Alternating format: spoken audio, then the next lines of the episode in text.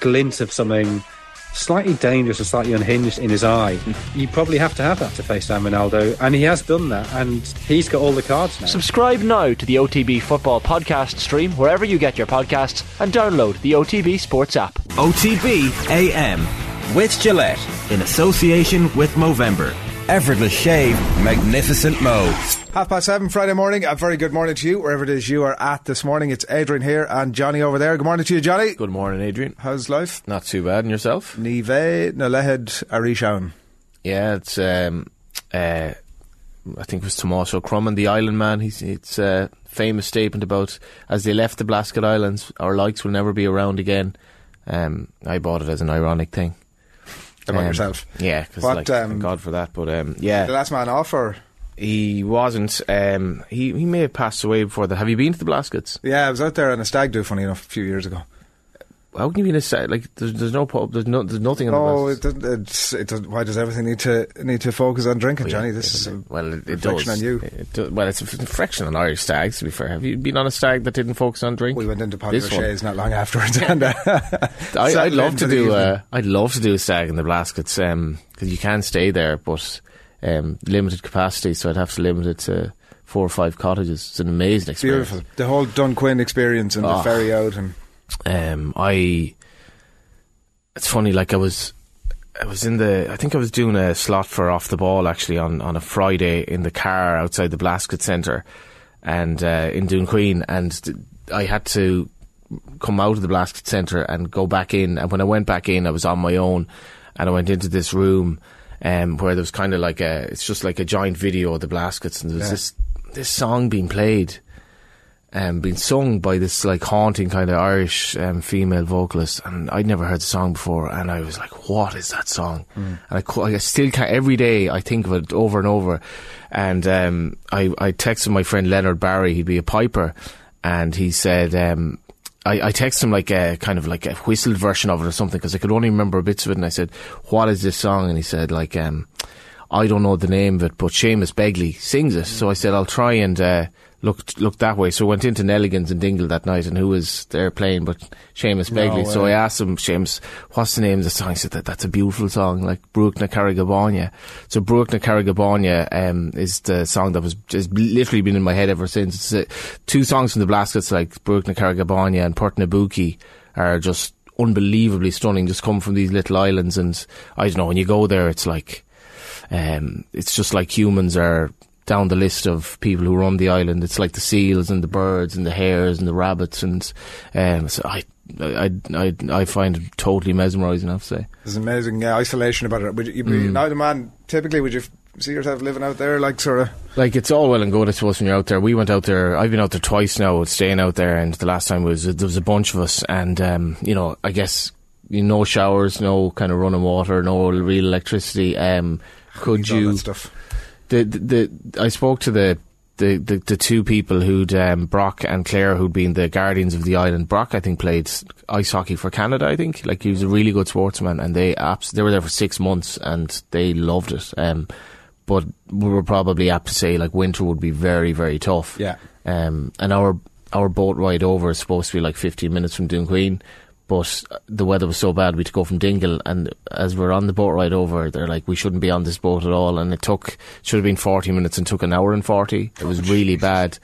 Um, so you can you can see the the raw power of the water or whatever. But I'd tell anyone to go there, even Stunning, for, stunning Ah, place. just and you just forget everything. Like And as you say, uh, from Dunquin out, it begins that. Uh, it's that famous photograph that you, Yeah. people have seen a million times. You just don't know exactly where it is. That's where it is. That that staircase leading down to the boat. yeah, and oh yeah, and that that Slea Head Drive in general, Coumeenoole Beach and all. It's just like we we have an amazing country. I think as the years go on, more and more people will want to live here as well, and and and we we'll appreciate what we have. We often give out about the the uh, the weather in Ireland and all that, but actually we're not too bad, and we have an amazing place. Uh, and we're not doing too bad. He segues awkwardly into the football last night on the uh, football front either. Um, I mean, it just fell for large tracks uh, with the Shamrock Rovers game last night in the Conference League. That, like, looking at it, it just felt. There's been obviously some criticism of of Stephen Bradley. Uh, sorry, I don't know as a criticism exactly, but certainly comment that you know at times that he hasn't gone for it, maybe in a way that he might have done. And there was the context previously. I don't know they've been playing they had big games in the League of Ireland. They might have had Shelbourne a couple of weeks ago on a Sunday after a Thursday game, and like keeping some of the powder dry because the focus is on the League of Ireland. And obviously, that shackle has been released now, and they're. Um, they're over the line on that front, but still, obviously, last night there was a rake of players missing. Um, and maybe they're still been minded. We have some of the brighter names, obviously, in terms of Jack Byrne and Graham Burke, and they lose a couple of players early in the game as well. And maybe all that didn't help. And for all that, they nearly got over the line. It was, um, it was, it, it. I've said this repeatedly after every game they've played, even the ones that have lost three 0 that it looks like a good standard for them. Like they're well able to compete and win at that level. Yeah, the, it's it's really this group has been um, a bizarre group because you know Gent are the top seeds, but they're not really playing like that, and they're they're obviously um, second last, and Djurgårdens who Rovers beat um, or rather, rather, got a draw against, have just um, sort of dominated the group and came from behind yesterday. Yeah, and I, I 2-0 think down. two 0 down against Molde. I, I could see Rovers actually like getting a result potentially. Djurgårdens who, who will probably have um, you know their, their their foot off the gas a little bit, but. I, like I thought last last night was was was much more like it, and the the. The, the contradiction of it all is that it was a dead rubber for Rovers, yet it was their best performance, really. Um, I think Pico Lopes has been back. I've said this. I just think if you look at his experience and the way he marshals the defence and just like Pico Lopes was playing against Sadio Mane in the African Nations Cup and was not like was not out of place for that first half anyway. Um, I think he might have gone off injured that day, but um, he did really well, and I, I think he's been a big loss to Rovers, and he's come back now. And for the players that they were missing, my problem with Rovers in general in Europe is that they've a desperate lack of pace in their team. And Neil Farrugia came on last night; he was massively involved in the first goal. He just has that extra gear, and I think their recruitment wasn't good enough to fight the war on both fronts this year.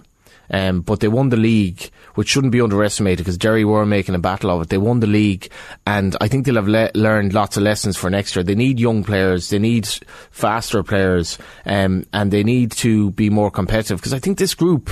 It's it's not it shouldn't have been impossible for them still to be in the running for second place at this stage. Um, But there's nothing. The thing, like Djurgården have obviously pulled away, but there's nothing between the rest. Mathematically, it was done even before last night. They weren't going to uh, get out of the group, but like there's nothing between them. Like in a way that No. I know that some of the results suggest. If you just look at the results, you think, ah, well, they were well out of the running. But that's not the truth of it. I, I wonder about your point there about the depth of the squad, right? Like if Stephen Bradley has shown that he when it comes to the heat of so there was so much celebration obviously when they qualified uh, into the group stages. Nationally everybody was like Jesus this is a great brilliant thing for Irish football. But his mindset was never to go after it really. Like you know. I don't know. I mean, uh, see that that from, from the team selections. Well, yeah, th- that wasn't the sounding at the start, and then um, I, am not in. I'm not in training every day with Shamrock Rovers, and I, d- I don't know what he was seeing to suggest that um, he made what he would probably deem to be the practical call in the sense that we really need to win the league here. Um, so, so what I'm saying is does that change then regardless of if he has a little bit more depth um, and maybe a few less injuries probably was an aspect of it as well does his mindset shift because he did make a comment at some point over the last couple of weeks about um, we'd be we would have been far better than the we would have pulled away in the League of Ireland essentially if we hadn't had the distraction and I'm I'm Yeah. I'm, I'm including my own word there but the, if we hadn't had the group stages which suggests to me that if it rolls over again next year in the exact same way that no matter what the depth he might still go with the same methodology I think he look he look for better players, like say, are fa- like the likes of Liam Burt now, who's linked with them. He did very well for Bohs in Europe last year, um, as did others. Like it's a lot of it is literally speed, in my view. I think in Europe, if you have a static um, team, which Ro- Rovers, um, even if you look at Spurs, like I saw the last Spurs game I saw was in Old Trafford. Spurs are effectively a counter-attacking team, but they don't have very quick players on the break. So, like if you're a counter-attacking team, um, and as in Europe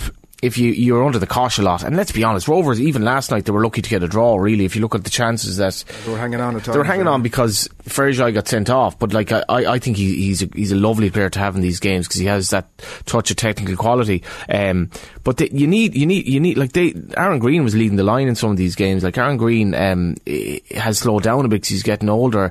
They didn't have pace in midfield. Farrugia didn't play as much as I would have liked, and again that might be to do with he's had terrible injuries with his with his calf, I think, and I think it's his calf. So Bradley might be trying to manage him as well.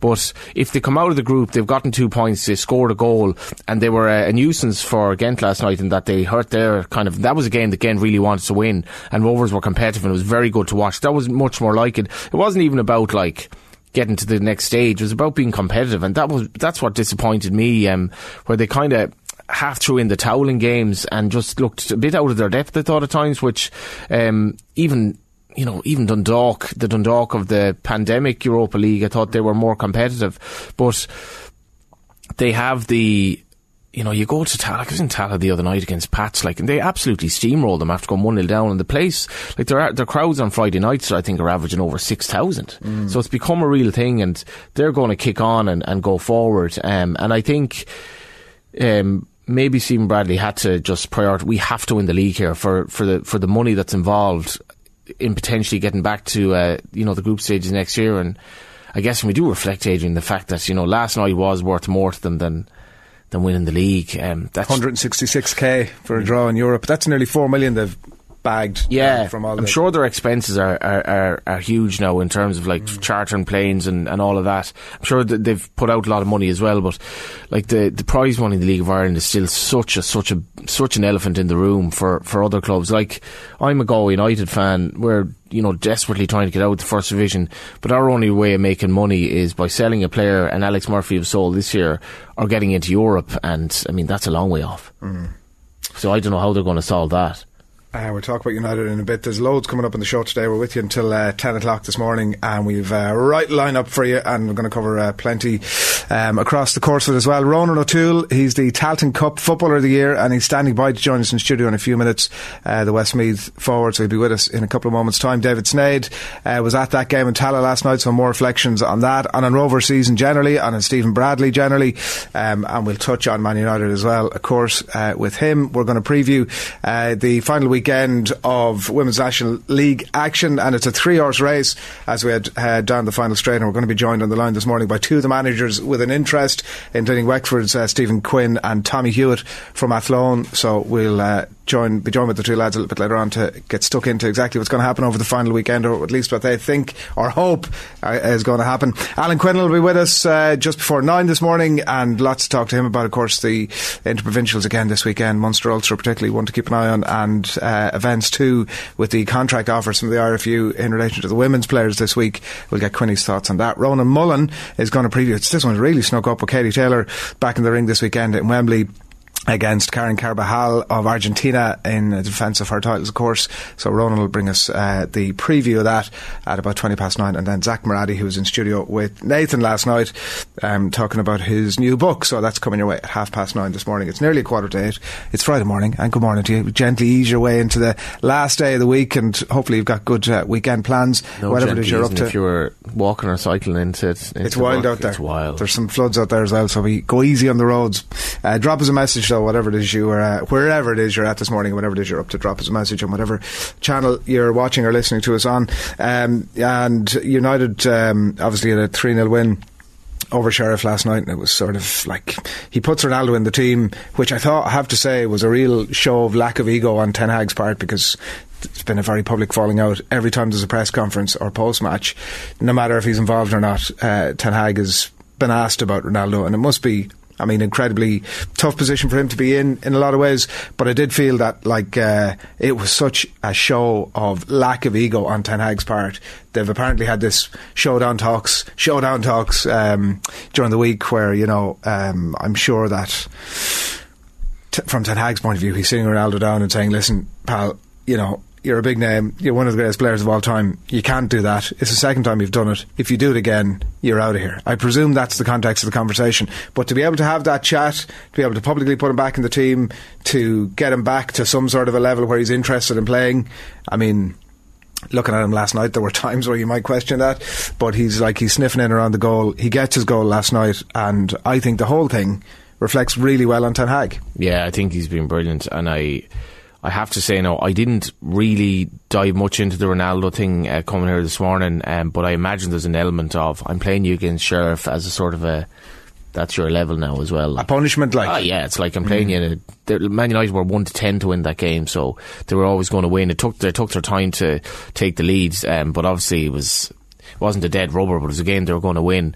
I don't see him playing much in the league at all. I think. Um, you know, if you watch Man, like we, we we might talk about the the schedule and how difficult it is for, for teams to like keep up this um, momentum and the, the the energy that th- these games demand. But like Man United, say I watched them against Spurs. That was the last time I saw them. They were excellent. They, they're de- dependent on a real vibrant kind of attack with pace. Ronaldo is so far off that. I don't see him featuring at all in the league really. Henceforth, like I think maybe he'll be his. Maybe he'll play them in the last Europa League game. Um, I was, I'm not sure who their last game is. They're obviously through, um, and. Uh, yeah, I'd say he's I'd say he's done in, in, in all. But Ten Hag is just put, making kind of making appearances in terms of playing him in this game because um, you can't do what he did, and he, he it's it's, a, it's a situation he has to manage. But I'd say privately he's totally done. Brian Kerr was talking about it on the TV last night, and it's just like it's. Uh, it's that point about the conversation about Ronaldo coming up at every hand's turn. It's this stench that, like Ten Hag, on your point, I'm sure he he wants him out the gap. Like, and Yeah. by all accounts, Ronaldo wants out.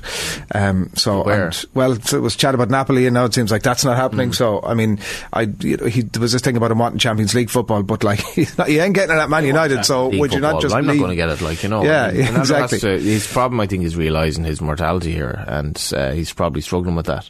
Yeah, I think that is a that is a good point. He um, he always played with this like chip on his shoulder a little Mm. bit. Like he was never the most joyous footballer necessarily around the pitch in a way that Messi would generally play with a bit of a sort of a smile on his face. Ronaldinho and so but on. geez, looking at him last night, he was just does, the, the joy of football seems to be gone from him entirely.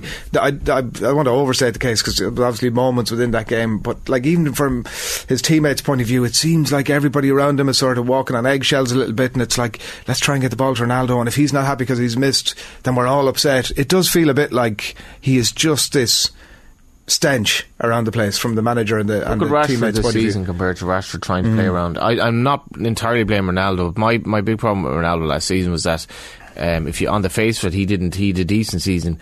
All of United's offensive players seemed to just like collectively bomb. Um, for whatever reason, and the, the stench was probably not just this season. It, I think there was probably a stench around him last season, um, for whatever reason. It, it, you know, it looks a terrible sign, and really. In hindsight, do you remember Joe Molloy called it at the time? It's like this lad won't be able to press. It's not going to work.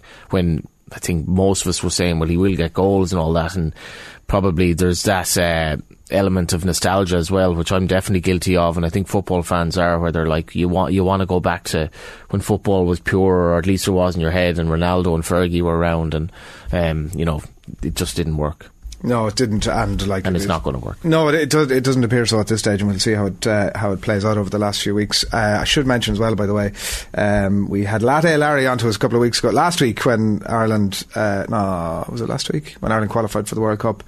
Mm, week's a long time in The sports broadcasting. in the cricket, Yeah, that was, it last, last week. Last When they beat into three- Friday they beat morning, the yeah. West Indies. Yeah, it was. was You're absolutely week, right yeah. because we were in the studio. Um, so, Lad Larry and everybody else is interested in the cricket this morning. Ireland versus Afghanistan at the T20 World Cup in Melbourne, abandoned in the last hour. Just torrential rain. Uh, Johnny mentioned it's been pretty brutal here. You don't really expect it this time of the year in Australia, I must say, but this it's this hasn't like called a draw, and we're going to march on out to Monday against Australia. th- th- this stuff isn't like people just aren't reporting this. But Australia is getting ridiculous weather patterns now, where you're getting like 40 degrees up the north and torrential rain, like biblical rain. Where the Australian Army is basically saying our job now is just to deal with climate-related issues. Like so, it's uh, it's not surprising, but like long may it continue for Ireland. Obviously, just get our games called off and Well, we could end up winning the World Cup the Yeah. way with this, it, more rain. We, we could end up sort of winning this thing. um, it's uh, yeah, it's it's great crack beating England regardless. Anyway. Well, they would have had a really decent. It is disappointing because they would have had a really decent shot at, at beating Afghanistan and put themselves in a really strong Yeah, position yeah. to, you know, take would have taken potentially some. Like it's not. It wasn't a gimme by any stretch. I think they played them during the year and Mm. Yeah, they're closely matched, Ended yeah. three two whatever. So it was. It, it would have been tight, but it would have put them in. If they could have had a shot at that, could have got over the line. They would have been just in a better position Mm. against Australia. Um, so look, and there's a lot of uh, uh, navel gazing going on in England, cri- English cricket as well at the minute, given obviously what happened uh, as well there during the week. Um, we did want to mention something else as well uh, this morning. We've been it's a topic we've touched on a lot over the last number of months. We'll touch on it again, I've no doubt as well, over the next three weeks in the lead into the World Cup and hopefully beyond that as well. Uh, but there were some events that caught our eye. We'd sort of tried to tee somebody up to come on and join us to talk about it, and it just for various reasons just didn't work. But uh, we did want to uh, make mention of them and not let the morning go by without it um, in relation to Qatar and the World Cup. Um, we wanted to make sure that there was an awareness around some of these things that have happened this week. Um, that you know, when you're watching the games in a few weeks, or you've seen Gary Neville's mini doc on Qatar and on the World Cup, and it's a lot of information to take in, and it's really hard to know which way is up. Like you know, is it right to tune in? Is it right to enjoy the games? Um, is it right to point out Qatar's shortcomings when a lot of us in uh, globally and including in this country, we don't have our own house in order? So is it right to do those things? Fair questions, but we just wanted to present a couple of facts from stuff that had happened and emerged from Qatar over the last week. Um, w- the main one was in relation to Human Rights Watch uh, that accused Qatar of uh, arbitrarily arresting and abusing LGBTQ plus people. It said that it identified six cases of severe and repeated beatings. Uh, local reports are that those numbers, that six, is indeed actually much higher. Five cases of sexual harassment in police custody since 2019, uh, between 2019 and this year. And Qatar's security forces have arrested people in public based on their gender expression and mandated transgender women to attend conversion therapy sessions as a condition of their release. So there are some, some things that we thought was worth bringing your uh, to your attention this morning, um, and worth pointing out that same-sex sexual conduct between men remains illegal in Qatar, not, however, between women. An official statement from Qatar saying they deny those accusations. They say they don't operate or they don't license uh, conversion centres, saying that the clinic uh, tre- referenced treats people for behavioural conditions uh, was emerged from uh, Qatar during the week. Uh, also had the British Foreign Secretary James Cleverly saying that gay fans going uh, to Qatar should be respectful of local laws, show a little bit of flex Be a- and compromise. Just be a bit less gay. James Cleverly, as aptly named as Prosperous in Kildare, uh, with fairly um, unusual com- comments. I mean, Not the having name a- is slightly, slightly ironic. Uh, the Australian national team, of course, is the last point to mention. Backed by their FA, uh, did one of the bravest things. I think I don't know if it goes far enough, but it was certainly one of the bravest things that's been done so far.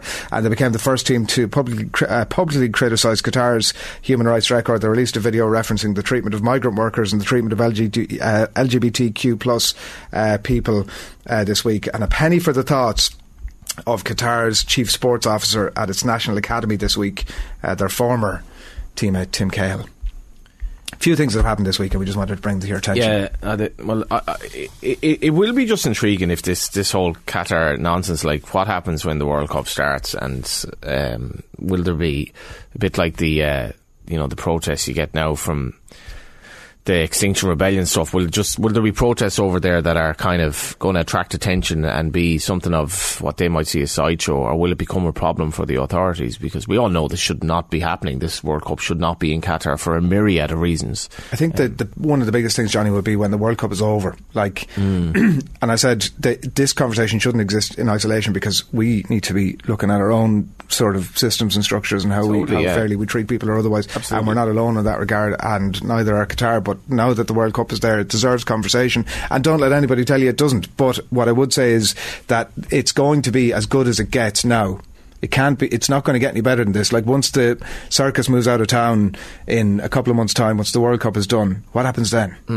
like I mean, it's not that long ago that we were uh, basically a Catholic state as well, where you know the Catholic Church practically governed the norms in this country, and homosexuality wasn't legal until what uh, 35 years ago or something like that. So we can engage in what whataboutery here, but um, what what was the logic beyond money of bringing a you know there's so many things wrong with it. Like, and I I find forget about like the the obvious issues with human rights, which are the biggest issue. Like, look look at the the structure of the football calendar now, how they've had to, you know, have a World Cup this time of year. They're making demands of players that I think are utterly absurd. And the legacy of it, Adrian, like what is the point putting a World Cup in a place that is full of, like it's what, three million people, full of expats? There's not going to be any legacy from this World Cup we're talking about. If you want to bring the World Cup to the Middle East, I think that's a noble ambition, albeit it'd be hard to find any regime that you wouldn't find a major problem with. But like Qatar, like a tiny country that is going to, what, rip up some of these stadia, like there's going to be no legacy here whatsoever beyond um, the amount of people who died in 50 degree heat building the bloody things. Yeah.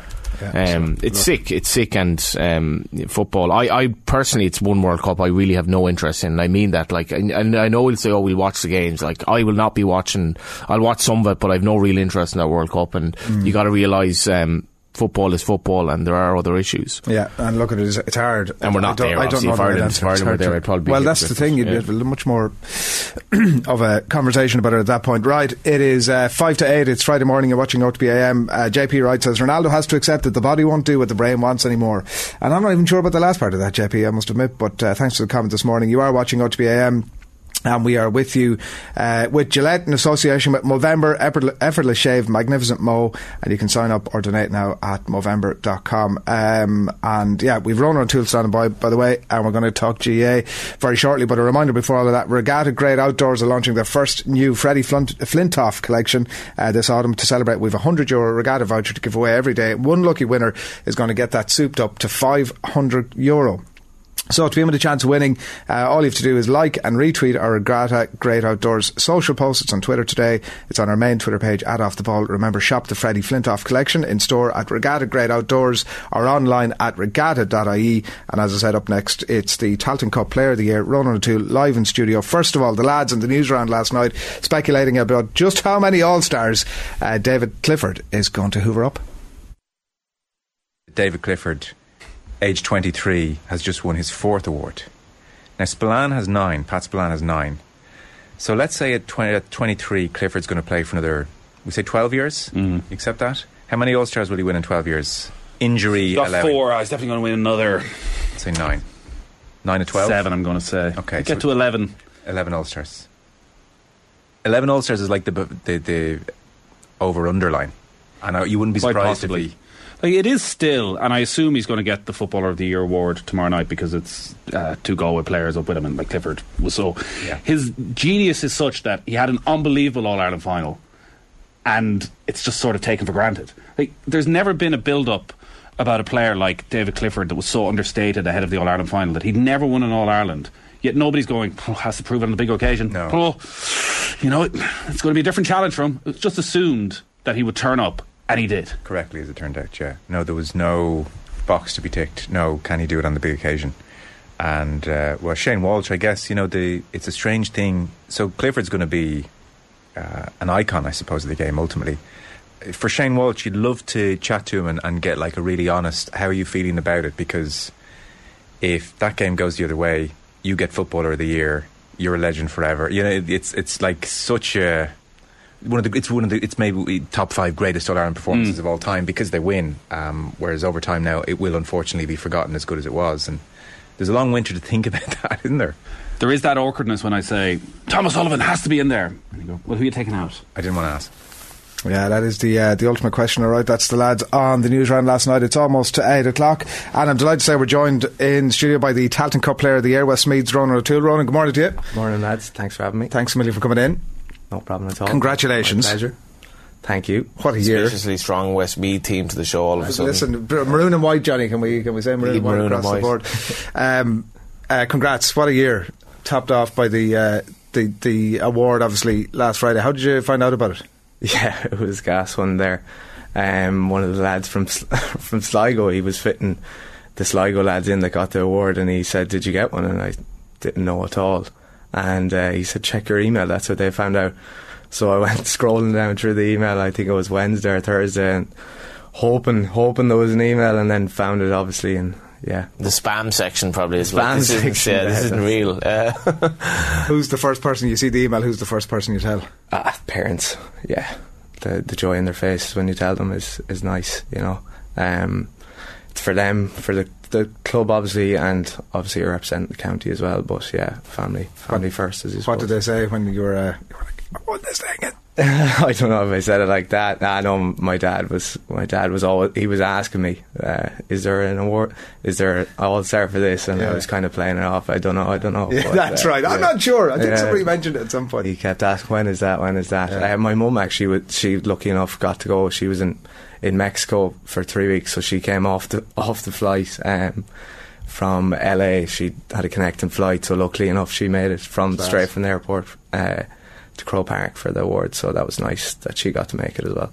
Is the um, the team WhatsApp group does it go from sort of like the Westmeath group like tumbleweed to suddenly ah, is, it, is it lit up or The what happens? Star group? Nah, no, no, no, no. we're all together in that. Um, all, the, all the lads were, were sending messages congratulating us, so that was nice. You know, you're representing them as well.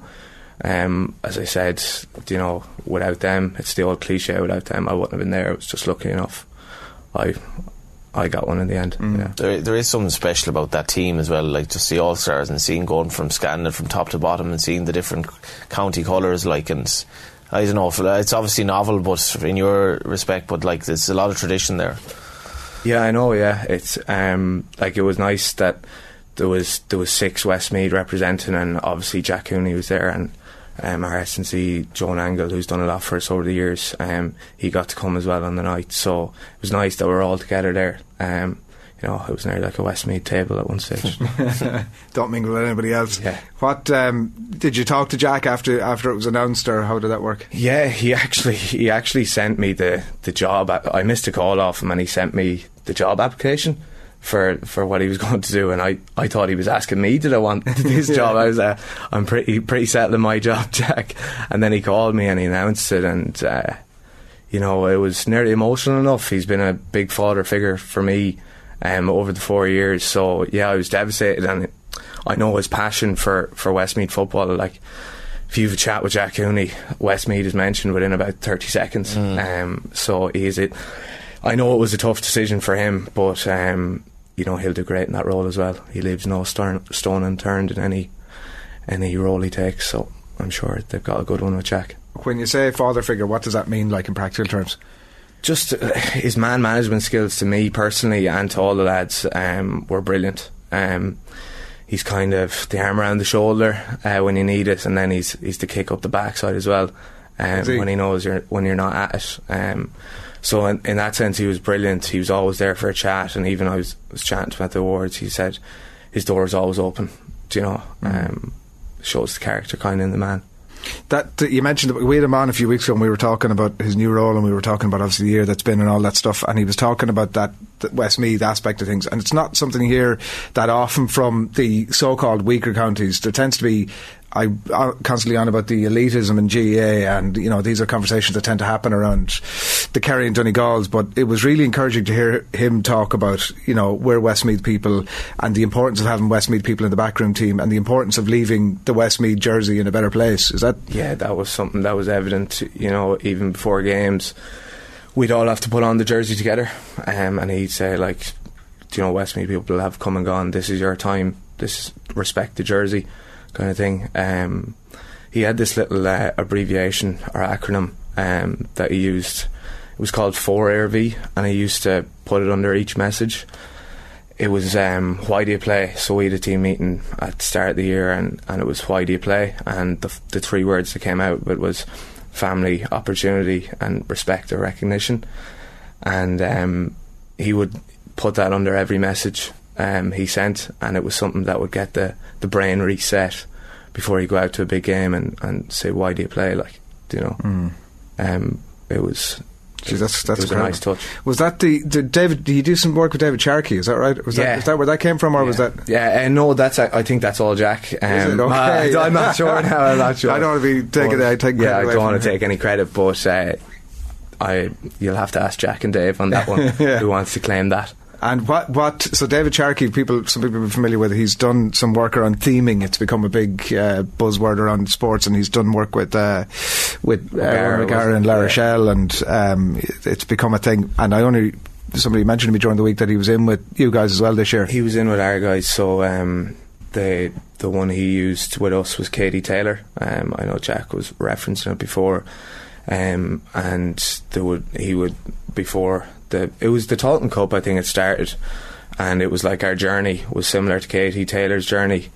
Um, you get knocked down and you, and you have to come back up again, and that was kind of like us. Um, when we lost Kildare, um, do you know, uh, I think we took the Tuesday night off after we lost that, and we all came in together as a group, and we were like, we're going to give this a good rattle.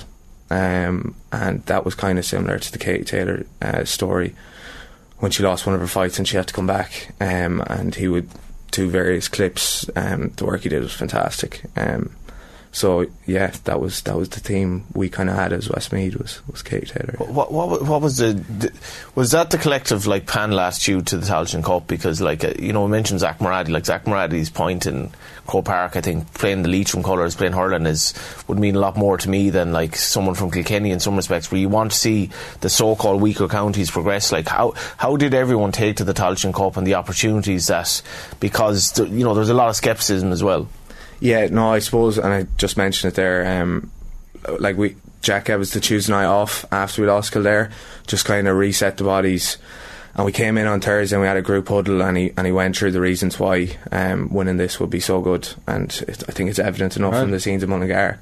Um, Did you need convincing? no, I didn't. Anyways, there was there was silverware silverware on the line, um, two days in Croke Park on the line, and four four matches. Like as GAA players, you want to play more games. Like we played six six championship games this year. That's the most. I think I think the max I played was maybe four in a in a season before that. Um, COVID year one, do you know? Um, lost Dublin, and then the other years were two or three. So we played six this year, and you could see in our game like we we got progressively better as the games went on.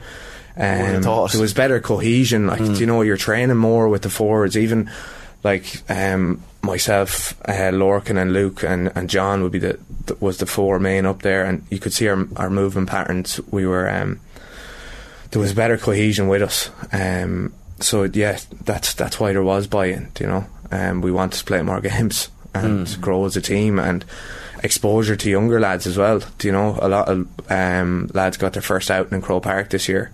Um, first championship game this year. Robbie Ford, Nigel Hart, Charlie Drum started against Carlow full back when Kevin Guire was was out, did brilliantly. Um, so like those lads got a lot of experience in the year as well.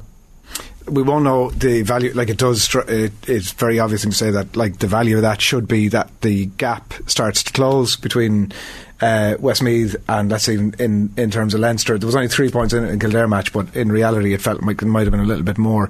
What's your sense of because I was interested when Jack was on with us before. He talked about like Leinster being uh, realistic. Um, or, or, a, or an openly spoken about ambition for the team, and I was a bit struck by it. I have to say because I didn't, um, because Dublin are here, and then everybody else is sort of down here a little bit. Certainly in terms of Leinster, do, do you think a run like that can help? Um, yeah, close that gap to Dublin, and is Leinster a um, realistic ambition for you next year? To be honest, Leinster was never really talked about prior to last year um, as an ambition to win it. We took it game by game, but after, um, before this year, we, we wanted to give it a good crack. Now we fell short of that. Um, but yeah, hopefully the bit of experience um, from last year will help um, close that gap. Um, I suppose you have to be ambitious as a as an athlete um, to hopefully want to um, lift that Delaney Cup. But uh, yeah, we'll see what the next few seasons bring. And the the Kildare game was interesting to hear you talk about that, like because it was only was it three points in it in the end. Yeah, was it like so? uh, We in the dressing room afterwards. It was like I presume you were pretty devastated about the whole thing. It takes a while before you start to get your head around. Well, there's something else to play for here, almost. yeah, I was just devastated about the performance. Um, to be honest, we probably let in a cheap enough goal um, at the start. Like I think we were we were one two up to maybe one or two points. Ten seconds in, you're like, this is this. Yeah, this, is, start, this, is, yeah. this is going well here. Um, yeah, luckily enough. was that Uh, a training ground move or was that no? Where was the Kildare defence? I'm wondering. I don't know. Wally just saw a gap and Yeah. They're took, dealing with took- the future. All Star here, like you know. Yeah, he took flight. But yeah, no, I was just um, And you go ahead too early in them, like. You know, you, you look at Yeah, Pats went out. Was know. Pats Yeah. against Rovers. Pats went ahead after four minutes the other night, and they were battered afterwards. Like, and I, can you? Is it possible to? I know it's a cliche, but like, did you get a false sense of oh my god, what's happening here? I don't think so in that game, but I agree with your point in that it can happen in games when you when you get a lead. Um, you can you can tend to sit off, hold on to the ball a little bit longer, and um, yeah, you um, you might regret that. Uh, yeah, you- so when you come in after Kildare game, then do you start doubting the whole like process, so to speak, because you're just saying that wasn't our performance? Like, why? yeah. I was I was I was devastated after the Kildare game. Um, I needed that. I needed that Tuesday off just to get the head right because we gave so much with it. Um, I was actually just coming back from injury, so I would have been kind of half injured playing the long Longford game, so I was feeling fresh enough after that. Um, so that's why it was devastating for me because I was just back fit. I would have played injured nearly. I didn't really train during the league. Um, I just played games, and then we played our last game in Belfast in Antrim, and then I would have got a went to Cap Hospital and got a cortisone injection. Uh, I had a bit of osteitis pubis in my groin, so I needed needed a rest on that. So it was frustrating in the sense that I was just back feeling great, and then boom, you're you're you're sank back down. What age are you? At 25, you had to think about that. And you, you're, it feels like you're, you've never, you've never been, you know, the run of games helps, but that, that, um, you know, your progression has been steady, steady building and, and like to become a point where you're obviously picking up this award and, uh, been one of the most important players in that team now. Yeah, I suppose. What five? I think I'm coming into my sixth year now. Um, so yeah, I, I like Lomans was a big help for me as well. You know, having a great club team there. Um, I would have went in. We like my first year in Lomans, we won the championship, and then we did three in a row. Like I remember, I remember going in the Monday into the into the Monday club and saying this is great, like this is easy, you know, three in a row. But then It's happened every year. yeah. It's, uh, uh, we found out well, it doesn't happen every year. Um, but yeah, the club was a big one for me. Um, how um, how they progressed me in a way, and how they took me under the wing. A lot of the older lads, and then even in Westmeath, like there's a lot of lads there that would be giving you a few nuggets there. Jerry Egan as well, and obviously John um, in the club. Um, What's it like? What's it like training with him week in week out? He's like he doesn't get spoken about often enough. But he's he's Michael Murphy esque, I think, in Mm. his in his uh, style of play and his certainly his influence on that team. ah, yeah, he's great. There's a bit, be a bit of wrestling now. I'd say with the fullback. I'd say the fullbacks don't like him. Right. Yeah. Uh, when he doesn't get the ball, I think they know about it rather than uh, the forwards. But no, he's great. Yeah, yeah, he's great. Uh, teammate and, and captain for Lomans as well. You know, huge servant over the years. I don't. I think this is like his 13th season or something with Westmeath, which crazy, is mad. like, yeah. Um, so yeah, he's been a huge servant. Funny you And say when you, you, you, you missed sorry you missed you know you missed much the league in terms of training. Like, do you think that the counties get it right in terms of the amount of training that club and county players do, or could less be more? it was probably my fault in, in a sense. Um, I didn't tell the management. I want, I always want to play out there. Like I was training through an eagle, um, and it got progressively worse. But I think we, I think it was the 9th of December. We lost Portarlington. I had one or two weeks breaks and, and straight back into county and probably a, a bit of rest w- would have been no harm. But it, I would take that onus on me to, to say that rather than than management knowing how I am. Um, I always like training, but when you're carrying a niggle, you probably shouldn't be. What um, you mentioned about some of the players giving you a few hints and tips and stuff. How much work do you do with Desi on the art of being a forward? Yeah, so there's a there's a split there. John Keane would take the backs and Desi would take the forwards. So there's always a bit of competition there. But no, Desi's great. Like he came in this year.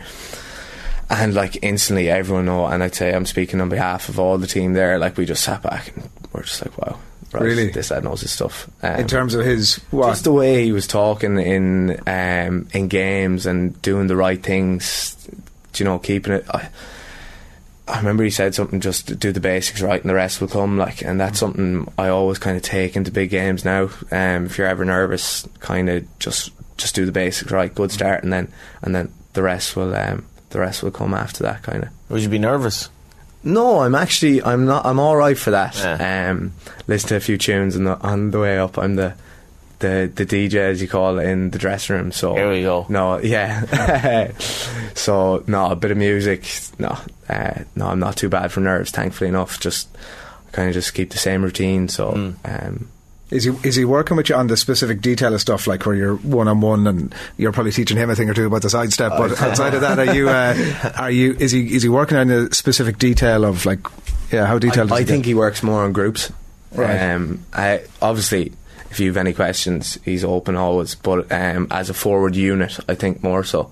And like this year, I think was the most evident of that. Where I was, I used to be kind of more so uh, um, outer eleven would do most of my work in the the middle third, where I found myself, myself and John maybe um, switching between 11 and 14 um, more so this year, and even Luke as well. Like Luke can play in 11, and then you've always Lorcan um, with the depth in there. So I think as a unit, he brought more structure to us, um, especially from a forwards perspective, um, knowing where to be at the right times.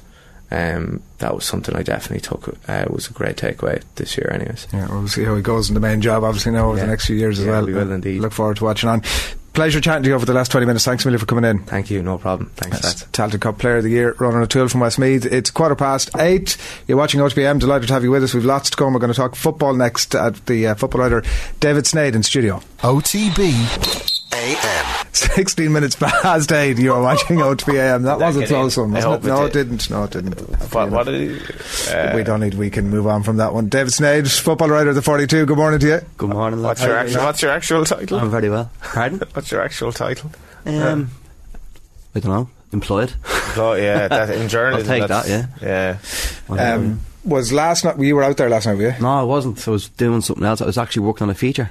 Believe it or not. Um, that's his new job. Different, something different. Watch, but, uh, watch the space. yeah, but um, no, I watched the match. Yeah. Was last night a like evidence that Rover should have gone for it a bit more? And I know obviously some of the bigger names weren't weren't there, and it's the constant after every game we find ourselves talking about it. But Yeah. like last night, they bank more money than they win for winning the, the League of Ireland season.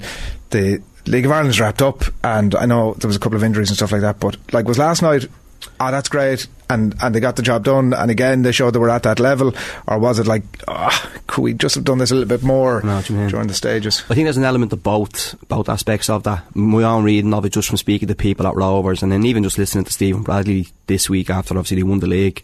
Look, we were out in our um, Broadstone, or Broadstone, Ro- Roadstone, uh, the day after they won it, and he made the point that he was like, "This is something playing in Europe that sh- the club shouldn't have to wait another 10, 11 years for."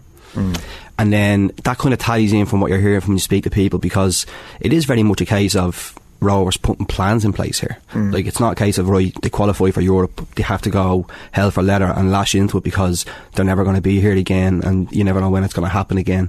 There's very much a sense that this is something that's part of, and it's, it's a word that was mocked when Bradley Force came in, but the process, mm. like this is what they're building towards to be on a regular basis. So, while I would say the one game would be moulded away when I thought, you know what, that's when he actually threw the towel in a little bit and I accepted, you know what, Yeah. the league was more important. And That was the term I used. Shelburne on the Sunday was it? Was that the week? and, Yeah, like, which be they won with the last minute winner. yeah, and like to be honest, like fans, fans, I'd say would be looking at that thinking, "Do you know what, there should have been maybe a stronger team out there. But that t- it ties in with where Rovers are trying to go at the moment, whereby it's like this isn't going to be the only time we're going to be here. Like hmm. their thinking and their pro- thought process is by winning the league and the champions part and the way that helps in terms of the season and all the rest of it. That they'll be in the Conference League again next year. Hmm. They're, they're not going to be banking on that, obviously, but that's what they're aiming towards. That's what they're building towards, and it's that it's that kind of thought process of. Do you know what? Yeah, we've qualified. That's great, hmm. but this is still part of the early stages of what our plan is, the medium to long term plan of continued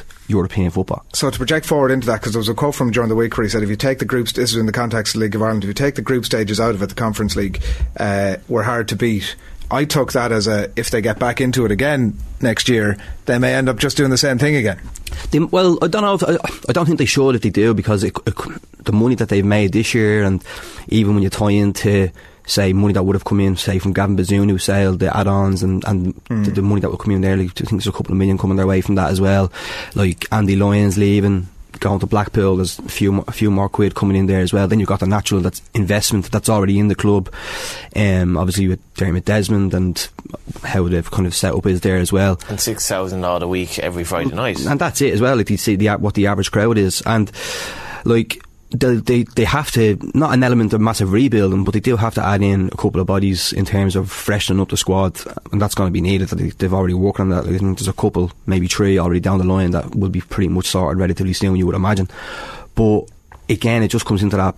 It seems to be coming into that point where it's kind of hard. It's kind of hard. I don't mean this in a bad way, but like Rovers are just acting like a proper professional club in terms of actual forward planning. That yeah, they have a bit of success, and it's not right.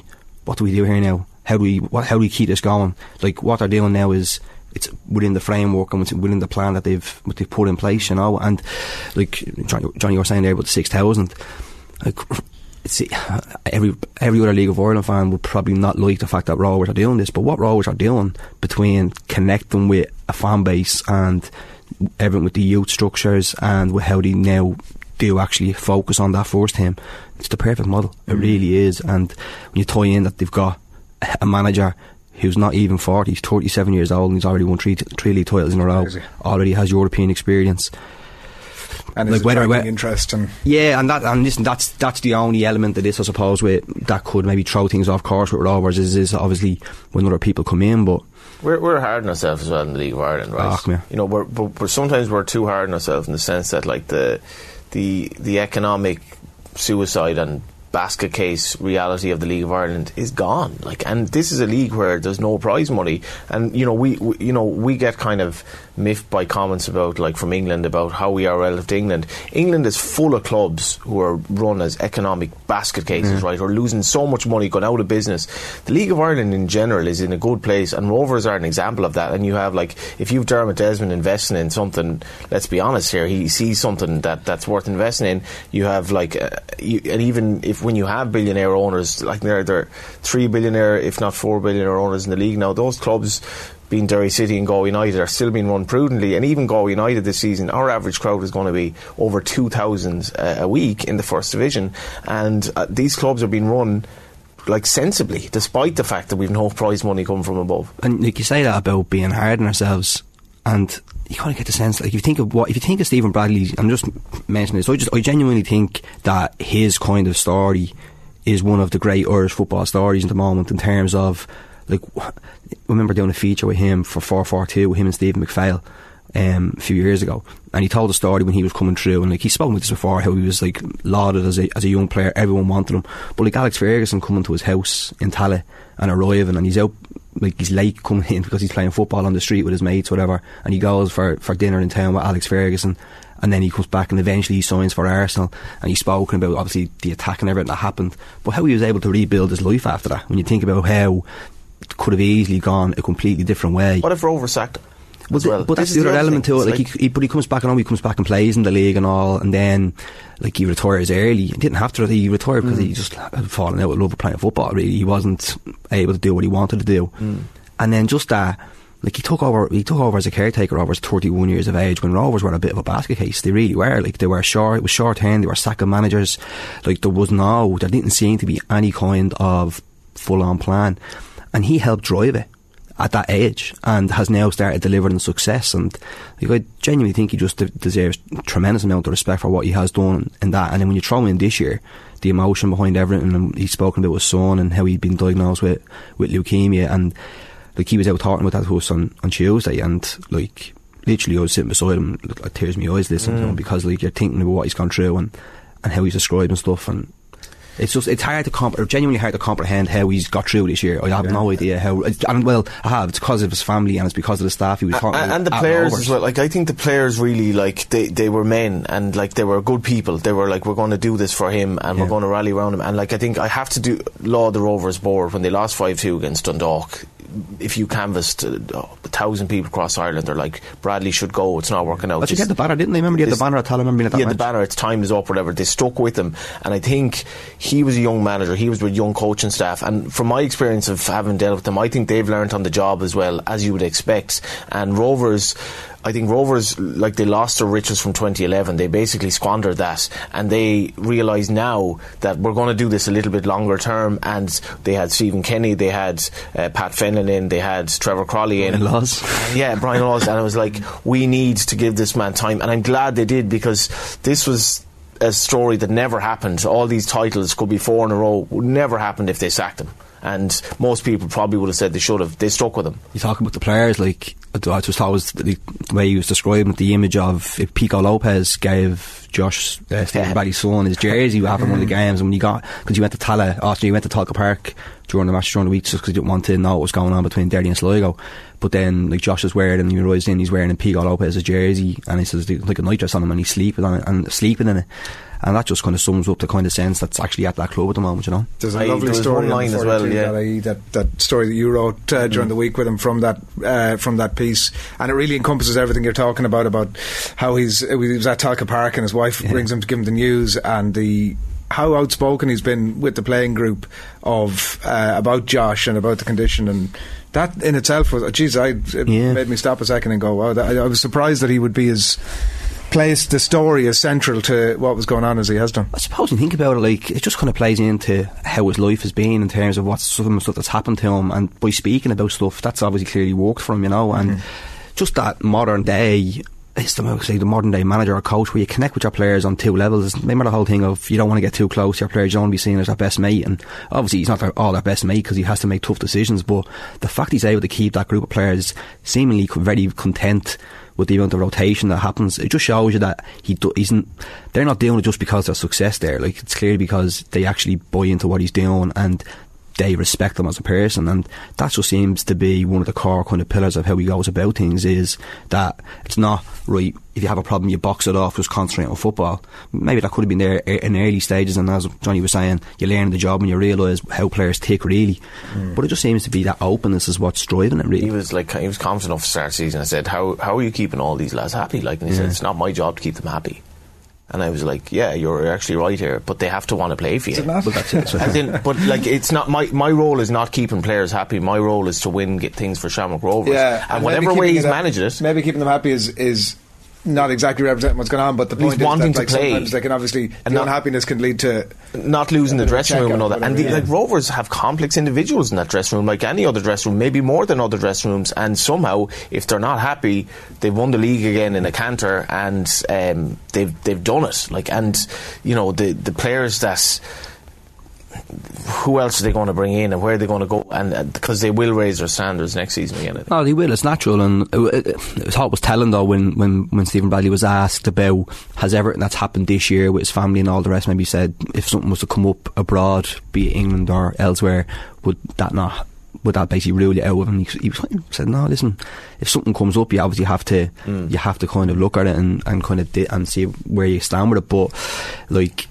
That's the that, that would be the big thing and in terms of and you would imagine Rovers let's be honest like they would have had that sense where because obviously Dermot Desmond got involved in that during the summer when Lincoln were coming in for, for Stephen Bradley and helped helped just kind of ease the situation a little bit and that kind of convinced them to stay. But they you would think that's kind of giving them that little bit of a jolt to say well hold on you need to have some kind of succession plan in place here in terms of having some people to come in because it is very much a case that it's a kind of collaborative effort at Rovers as well. Obviously, Bradley is the main man, but you've got Stephen McPhail there, who's the technical director, but he's on the bench for every game as well. It's not as if he's just maybe Yeah. the boards man and is like separate things. He will be very much intricate be how massively important. Yeah, and obviously Glenn Cronin, Glenn Cronin as well. So it's it, that element. That's the element. Like, like any club that's successful, especially at the level where Rovers are at, where yeah, within the League of Ireland, they're the main, they're the main team at the moment. But in the field chain, the greater scheme of things, it wouldn't take. It would take a, like a club to come in and get him, and it Just- could have done. It's not as if this is the job of a, of a lifetime where you can never turn it down. You know what I mean? Final thing on that is just I, I think the six thousand odd that Rovers are getting Friday night. I think a lot of this is to do with the fact that it's very good football to watch. Like it's actually entertaining. It's a nice stadium. It's good football to watch. And League of Ireland managers aren't going to England anymore. League of Ireland managers have to pit themselves against Stephen uh, Bradley, Stephen O'Donnell, Damien Duff. Um, Ruaidhrí Higgins, Tim Clancy, John Russell, and all these other managers, and it's a league that has its own like micro kind of quality about it now, where this is our league and we have to better each other, and we're not really worried about England as much anymore. And I hope that's uh, a good thing. It's mad as well. Colin Healy be coming up as a manager Yeah, Cork, he's- and he's one of the older lads now. He's forty two. he has, he has to sign a new contract. Like so, Well, yeah, next obviously he has is to going to be class. Like it's Yeah. going to be practically full time, and some of the personalities involved. Stephen Kenny was in the stands last night. Who was he? Who was who? And he had a little notepad out. Who was he checking it? Well, he's been on in. record, and he kind of it's, it's, it's always interesting with Stephen Kenny, I think, because you kind of know where his thinking is at because he'll throw names at you when like you wouldn't have even expected them, or you haven't kind of maybe led him down a certain path or tried to say, well, get his, your thoughts on a certain player. But Neil Farrugia is the one he keeps on going back to, and you you got glimpses of it last night where just that powerful running, probably the one thing that Rovers do lack at that level you were saying at the start, Adrian, about they've shown that they're well capable, and they have been. It's just been maybe just that little bit of pace, a little bit of power that they're just lacking maybe at a very at that level, um, to kind of in the final third, especially to actually kind of cut through teams. And Farrugia is the one I think. I'm like, delighted for him because I Oh, genuinely the thought- injuries he's had as well. career was done. I actually did. And he qualifies for Malta as well. And? France. And, and France as well. I think he has better chance to play for And Malta. there's nothing he's better chance to play for Malta. There's than nothing this that uh, and he nothing, got like 600 in the leaving as well. nothing that excites us more than uh, like oh gee, could we go on somewhere else? We get let's lock him down. We've great track record, of course. In No, that I'd be a bit of a hypocrite now if he plays a couple of times for Malta and then declares for Ireland. But like, um, but I think he will be the one in terms of, and even that position because he can play, he could play as that kind of maybe like left wing back. And the reason why I say Farrugia and I'm more so because I actually asked Kenny this about Andy Lyons around the time he's gone to Blackpool because Andy Lyons obviously had a great kind of season with um, with Rovers, and he actually said no, Farrugia is the one. So he'd be one I would say that if, um, especially with the friendlies coming up. Maybe he could be in with a shout if he can stay fit. Hopefully, Left as wing back is still kind of Yeah. up for grabs. Ronaldo's back. He's fully into the team ethic. It's everything is turning up Millhouse. Is that right? I know. Well, the fans were singing Viva Ronaldo last night, weren't they? What's Well, this celebration all about? I don't know. I don't know. Is he kind of Sleeping- sleeping. He did it against Everton, Yeah. he? So is he kind of just that? Is he at peace at where his Sue career- is gone. Is it, yeah. He's at peace. Is that it? Is that- Uh, well, I don't think he's at I peace mean- of where his career is That Whatever it was the last week or so, it wouldn't have happened. But ah, it's just pantomime stuff, really, isn't it? It's um. They're, they feel like they're getting fixed though. Yeah, no, that, this is. But actually, in, in fairness, I was actually doing a piece for the, at the weekend for the 42 on this because I just thought. Remember when Keane was talking about this on Sunday with Sky, and it felt as if the world was falling in. He was like, it was as if, "Do you know what? Just, he just has to go now. When he said it against City, that this is going to be a problem, and clearly it has been. But it felt as if he's never going to play for United again. This is an outrage. Gary Neville is in throwing his um, usual stuff in, and then but by the middle, by, by the Monday, he's back training. Like he's at the like he's all small at the Ten Hag training with the open training session before, then he starts and he scores. So in less than a week, Ten Hag has managed to actually like just totally squash this. Master stroke. Genuinely, I think. And listen, listen, you're not in the dressing room. You don't know what even Ten Hag's thinking is, and some of the Well, stuff that's being though, said. Ronaldo. Ronaldo's done. Like, I mean, he's playing against Sheriff, so he's like, yeah, that's grand. Yeah, That's you would imagine so. Like he wanted to leave during the summer. The United were happy for him to go, and the offers didn't come. Like you know, and like the fact that the offers didn't come and they weren't able to get rid of him in good time to actually try and find any kind of replacement. Ten Hag has just shown what most top managers would be, where you have that sense of this is what you want to do, but then an element of pragmatism has to come into it, where how you deal with the situation. Mm. That's what he's been doing, and. I just, I just, I just thought it was gas when Keane threw, threw Paul Scholes under the bus when he brought Ah. up about Quietly going about his day, and suddenly, but then, but then the reason why, and uh, there's, there's this book. Have you read the new book about um, the '99 treble season that Matt Dickinson has done? No. And I just thought it was good timing because uh, Paul Fennessy with the 42 had done an interview with, with Dickinson about it, and he was saying how for Keane, like this whole thing of you know the great team spirit. It's not as if we're all like a brotherhood here where you it's just about what you want to win on the pitch. Mm. And that like when he, when he threw Scholes under the bus but then I went back to that time and you go through what was happening at United when Ferguson had kind of said he was floating he was going to leave. And, all, and United had won three league titles in a row but then totally absolutely capitulated the next season and were an absolute nightmare of a club. They were all over the place, you know, with you sign Verón and Van Nistelrooy and stuff. And you see what Keane is saying around that time, and then you, what you're saying about Ronaldo now, when you're like, is this the same person? Ah, it's totally. And look at we're, But then it's we're, great telly, like, well, and we're I- also all contradictions like. at some point or Oh, and if you're on the TV all the time saying stuff, I Yeah, would. I'd hate to be 100%, yeah. re- rewinding this show from, uh, from Especially Johnny, could you imagine? Yeah. Johnny's best bits well, on here would be amazing. On that note, Cosmo Kramer on YouTube uh, uh, says we need a weekly Ward and Sneyd chatting League of Ireland segment. So I'm all for it. Um, thanks, Winnie, for coming in. No, but a pleasure to be here. David Sneyd, and that's a really good uh, read, by the way. If you're looking for something that sums up Shamrock Rovers' season, check out uh, David's writing on Stephen Bradley from during the week on the 42.ie. It is uh, 8.34. You're watching OTB AM, and uh, want to remind you that Braeburn Coffee uh, is the official coffee partner of OTB, and each week we're giving one uh, lucky viewer a 100 euro uh, voucher to spend on some Braeburn coffee goodness at an Applegreen store near you. You can just check out our uh, Twitter feed at Off the Ball, uh, like and retweet our Braeburn competition post there, and you're going to be in the draw.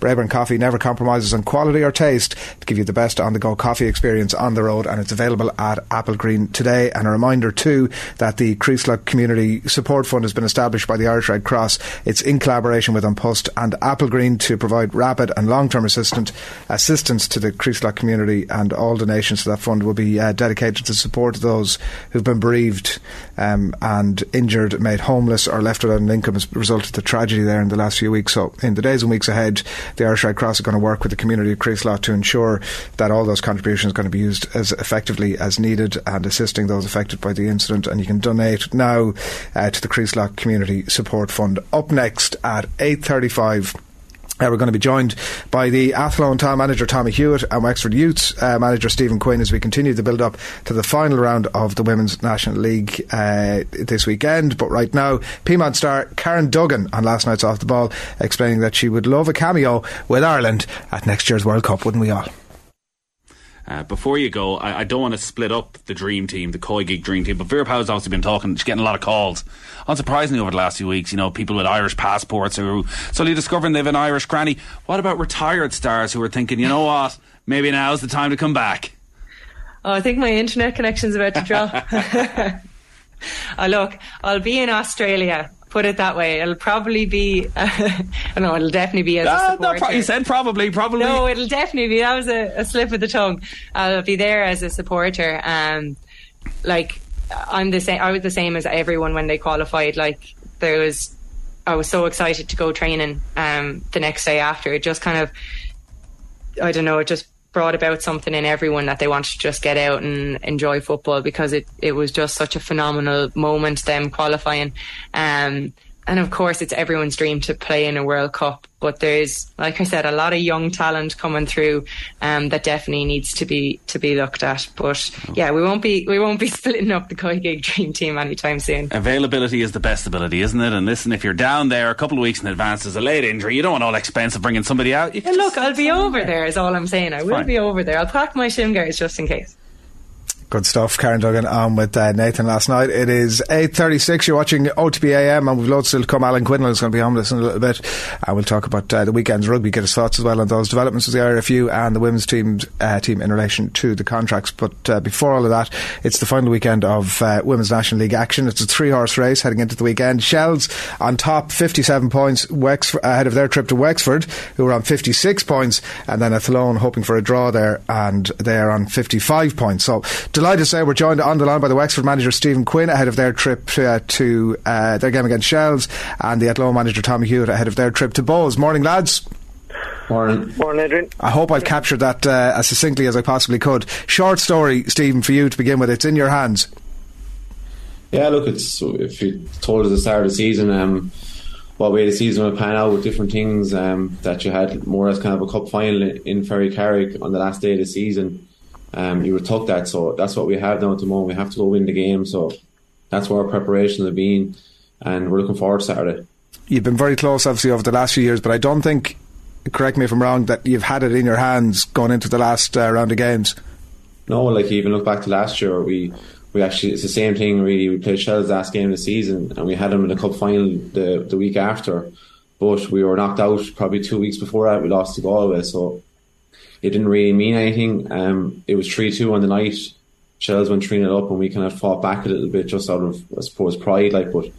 It was not. You had that feeling going to Tolka that you know, the season was over. We're just kind of looking after for work for the for the cup final, like, and, and now looking and Athlone beat us in a, in cup semi final, so you don't have that cushion to fall back on now. So it's all or nothing on Saturday, and the league is massive for us, and, and a lot of girls have won this league and know that it brings Champions League football. So um, there's a lot of uh, lot of um, girls looking forward to this match, and it's going to be a really good game between two good, good teams. Are you actually privately happy, Stephen, that a draw won't necessarily do where it's like, no, just win the game?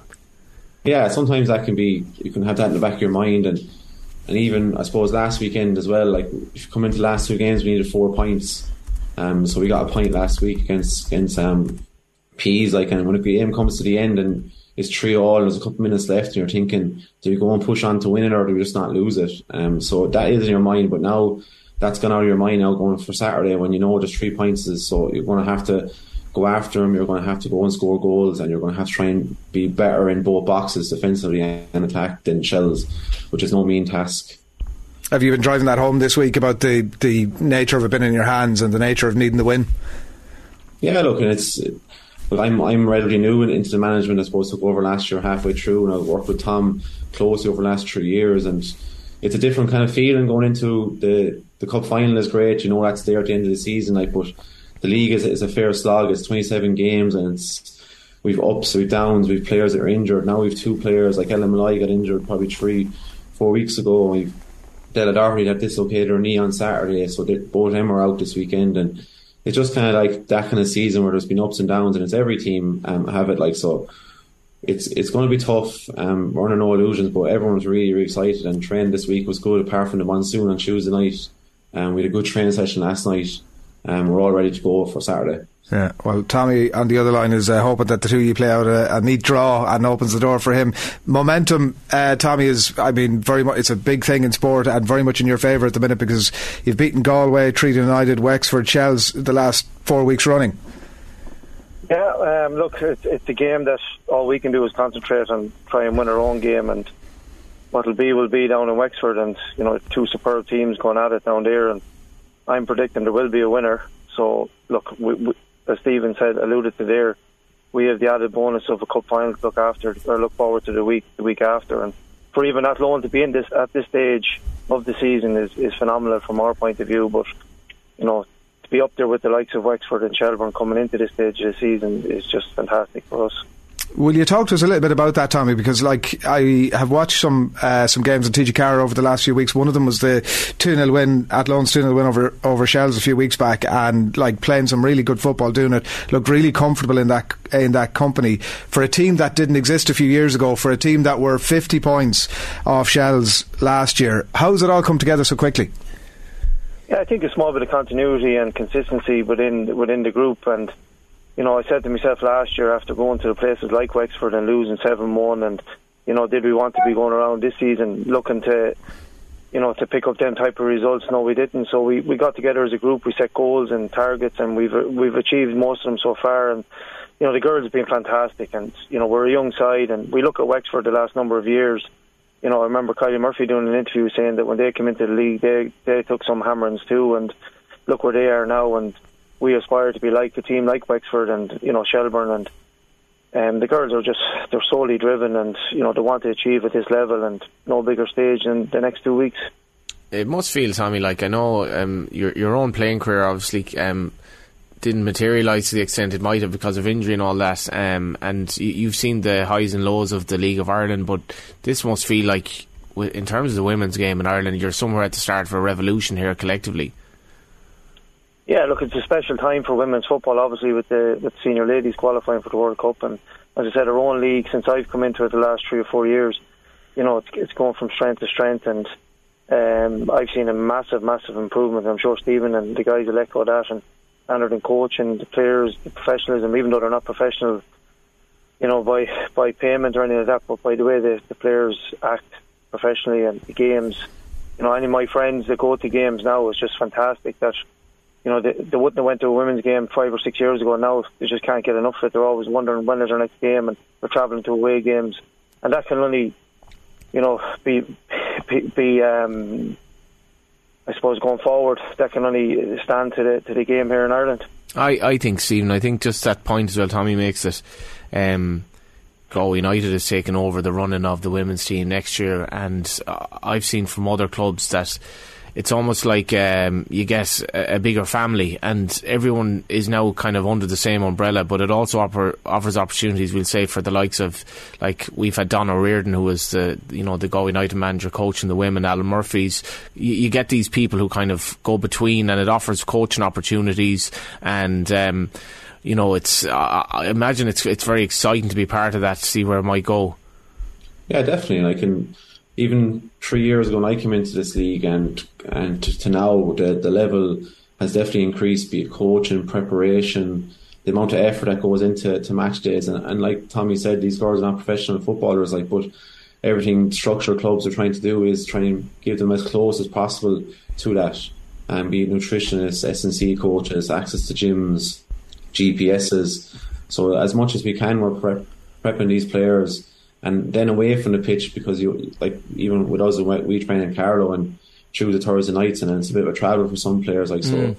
two other nights of the week the girls are gymming and know, doing other programs as well so taking a little bit off the road like so these the girls are probably going out of the seven days or going five days at least like committed to the to this and never any complaints never anything and that's hopefully and I heard the conversation with, with Joey and maybe in the line down there's par contracts, maybe semi semi pro contracts and stuff like that. But um, you know, the girls deserve that. But at the moment, these girls are are at the highest level and putting in a massive amount of work and you know, getting the rewards this time of season, especially when you're in contention for stuff. But like that, the sorry, the the managers you come across, everyone is just so like how we always say, there's no secrets in football. Like so, you have a chat with anyone really, and and we're all we're all like the managers together are, are really kind of we chat to each other, you know, not before matches but after the matches like that, and um, it's great to see everyone progressing through. Like, and there's some really good coaches and managers in this league now, and, and there's probably a lot more to come in now over the next couple of years. Can I just get you on that? So you're you're referencing a really lovely interview Joey Malone did, and again, uh, speaking about the connection,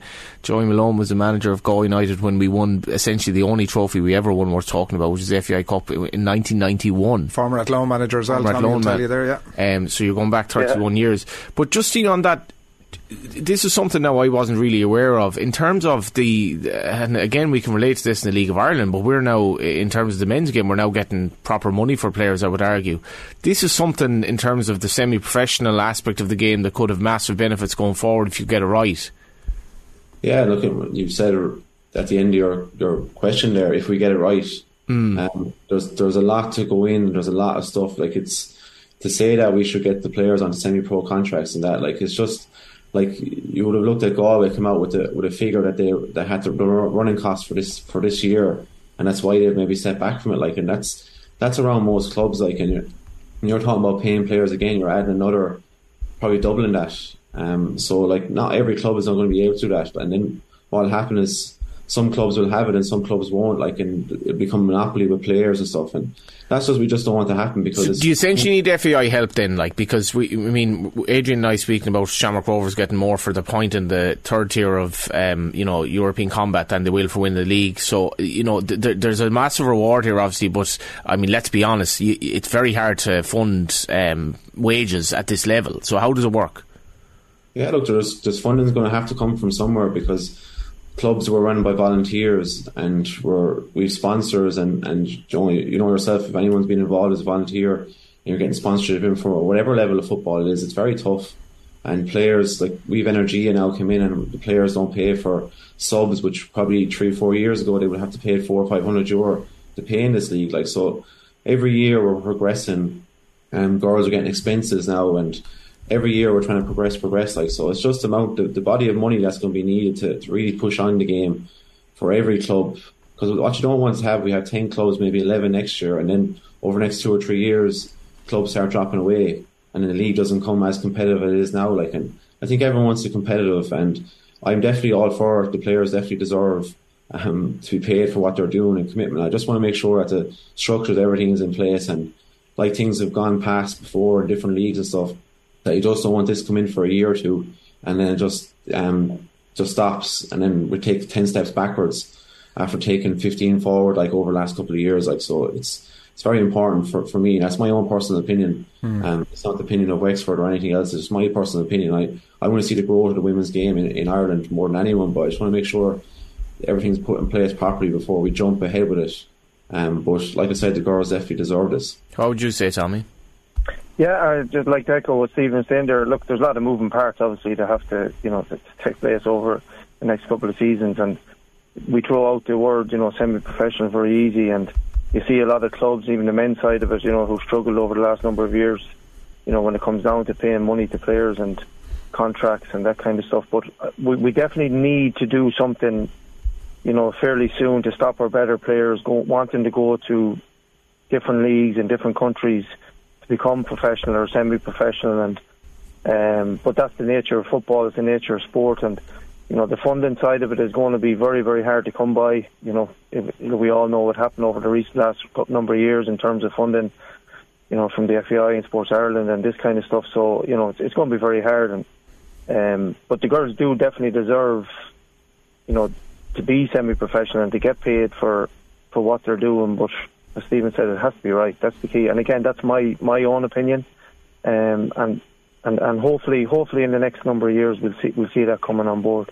it would help, uh, Stephen. Obviously, one of the things that would help certainly in the short term, like obviously if the, if players are going to be lost to other leagues, some sort of trickle down payment system for the likes of Rianna Jarrett, obviously that would have uh, left from your own your own side. I know Ella Molloy obviously will get a lot of interest as well. As you said, she's out injured at the minute, but that might be a. I mean, I know it'll be a threat clearly to the uh, foundation of the league, but if it is to happen, some sort of a um, trickle down payment system would help. Yeah, definitely. Look, and if you're listening to like even you're probably looking back and, and the seven players that did leave Shelbourne, like they're they're all top players. Like and Peamount would have lost a couple of players, and other clubs would have lost one, maybe two. Um, all really top players. Like and and what you don't want to come to case, like a lot of times, even when the transfer windows open in England and they can come in and just take, don't have conversations with the players without even talking to the club, and you know, they could just get a phone call or a text and say that the players are gone. Like so, you just don't want that to happen. I think then once that happens and there's probably clubs are getting a little bit of compensation around it. It actually might keep the players within the, within the, Hmm. the league as well because I don't think they're going over getting massive money either. Like, um, but the lower professional football and probably facility wise and everything over there is probably a step, maybe two steps above what we what we have in, in Ireland here at the moment, and that's just the, the nature of most of them clubs being um, partnered in with, with with men's clubs that are in first divisions or or um, League Ones or Premier Division clubs. Like, so they have the facilities and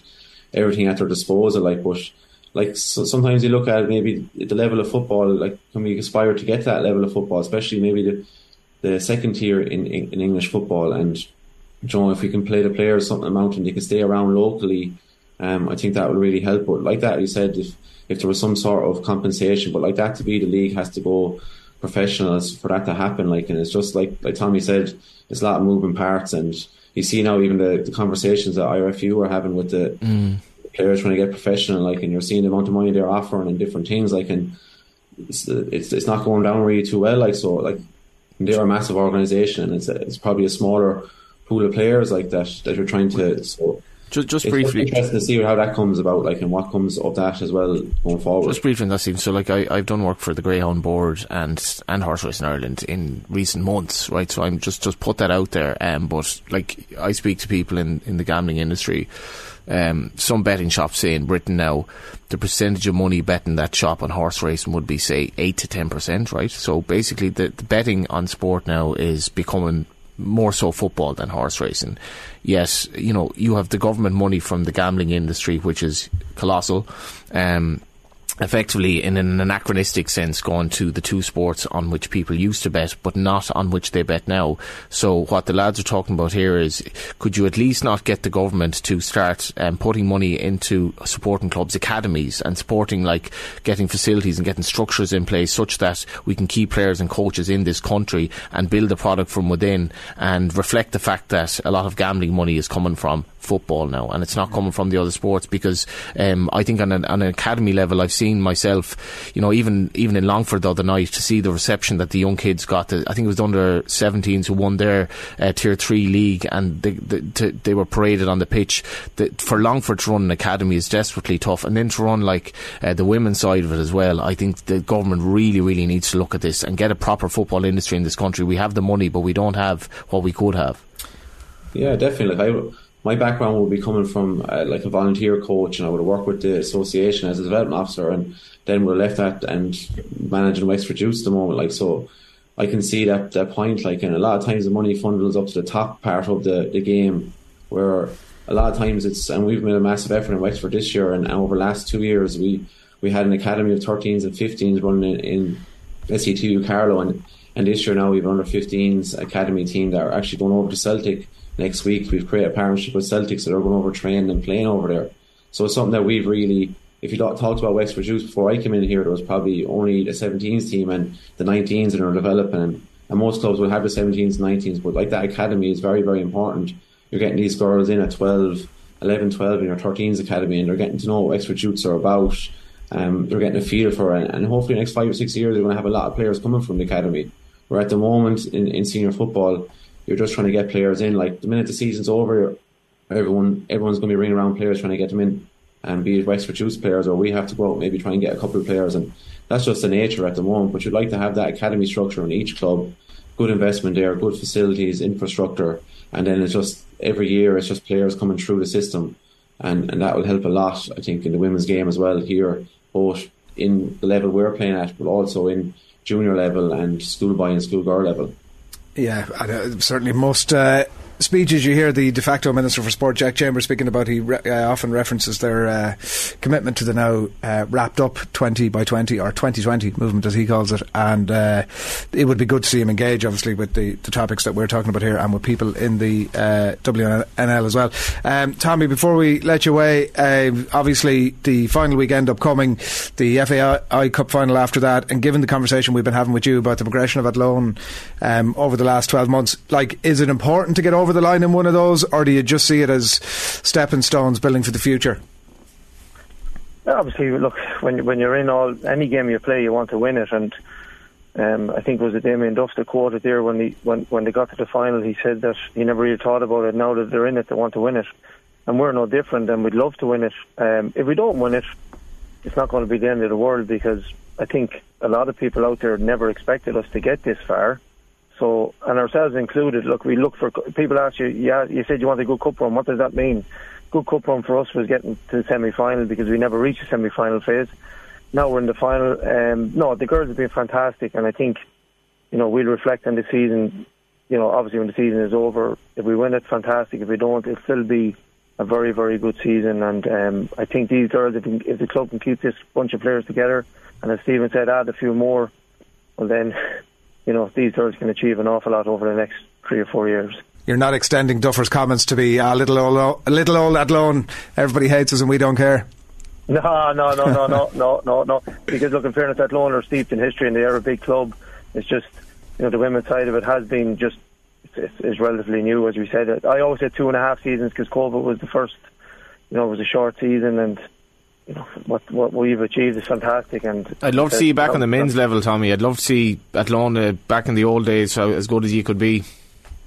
Yeah, look, look. I mean, I think it's 2013 when they got promoted under Roddy Collins that time, and you know we've struggled ever since. And but in fairness to, to Dermot Lennon and, and Gordon Brett, they come in there um, about three or four months ago and they steadied the ship and they got some very good results. Mm. And I, I definitely would say next year, you know, it's it's, it's going to be a lot. Um, it's going to be, they're going to be a lot more uh, harder to beat and, and better to watch. And you know, if if if the two guys are in place next year, we don't know. Nobody knows yet. But uh, yeah, hopefully, hopefully in the next two or three years, my own young fella, he's in the eleven, and all he talks about is Athlone Town. So Brilliant. I want him to see the glory days.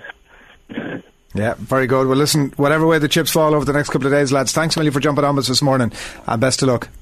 No problem, guys. Thanks a million. Thanks a lot, Tommy Hewitt, Athlone Town Manager, and Stephen Quinn at Wexford Youths. And uh, what an interesting couple of days ahead, and we'll have plenty more reaction to that as well uh, next week. Uh, Fergus Keogh, in relation to our chat about Qatar earlier on, says our house might not be in order, but it's a lot closer to being so than um, than they are in Qatar. Okay. Uh, Regatta Great Outdoors, a reminder, by the way, at almost 9 o'clock on this Friday morning, they're launching their brand new Freddie Flintoff uh, collection this autumn. To celebrate it, we've a 100 euro regatta voucher to give away every day. One lucky winner is going to get that uh, souped up to a 500 euro voucher. And to be in with the chance of winning, simply like and retweet uh, our Regatta Great Outdoors social post on Twitter today. You can see that graphic that was on screen there. It's the one on our uh, Twitter feed, and you can just check that out at Off the Ball. Remember, shop the Freddie Flintoff collection in store at Regatta Great Outdoors or online at regatta.ie. Up next, Alan Quinlan is going to be uh, joining us ahead of another interprovincial in the URC this weekend, Munster against Ulster on Saturday evening. Before all of that, Ronan O'Gara with Nathan last night talking about Twitch Out Half is winning the battle to be Johnny Sexton's understudy. what Andy Farrell and the provincial coaches can get out of them over the next year and, and how quickly they can progress over the next year. Yeah, and, and that's it's a, it's a fascinating question and a fascinating subject, and the fact that uh, yeah, John, Johnny is by far uh, the superior uh, totem in that position by a by a long, long way. But with the I suppose triangle of Carbery, Frawley, Crowley, it becomes very, very interesting. And the fact that it's nothing to do with a player issue. What you need to be looking at here is the fact that seven minutes into a test game, Johnny Sexton goes down, unfortunately, with a with a with an injury. You have a triangle potentially of Carbery, Frawley, uh, Crowley to manage a game for 73 minutes because if Johnny goes down, you don't have Crawley or Crowley together, Frawley or Crowley together, or Carbery or Crowley together. You have Johnny and one other, so the onus is on. Essentially, you've ten backs to play eighty minutes, seven start and three come off the bench potentially. So you have your starter and someone to come in. So I think that's what the next twelve months is essentially intriguing um, for in that who will who will take that role and how will they take that role and what role will they will they I suppose be given because uh, I talk about the examiner to tomorrow in the fact that um, you mean the November internationals yeah is it winning the three games to be on and end all or is actually how are we in better shape to be better for the next World Cup than we have been previous campaigns because insanity the definition of insanity is uh, doing the exact same things over and over again and expecting a different result. So I, I, use that in my coaching a lot, and I try to say it in French to boys, and they're looking at me going, "What is this guy on about?" Um, so, from Ireland's point of view, um, who they find out in the November and Six Nations to be able to, because if you're looking at silverware, you need two in each position. I don't think we have two at the minute because Joy has unfortunately been injured, but for me, he definitely has the goods to, to be a top class 10. That full piece, Ronan O'Gara, available uh, up on our website and up on our YouTube channel as well. It is nine o'clock. It's Friday morning. You're watching OTBAM. Alan Quinlan, good morning to you. Morning, lads. How are you? Flying at loads to get stuck into, including Jason Jenkins getting a recall for South Africa. We'll get into that in a minute. But first of all, we wanted to touch on the RFU women's contracts, that uh, the story that emerged this week. And for people who've missed it, uh, Ireland taking its first steps, uh, major steps, it should be said, into full time professional rugby in the women's 15s game. 29 players have accepted contracts which range from 15,000 euro to 30,000 euro and bonuses on top of that.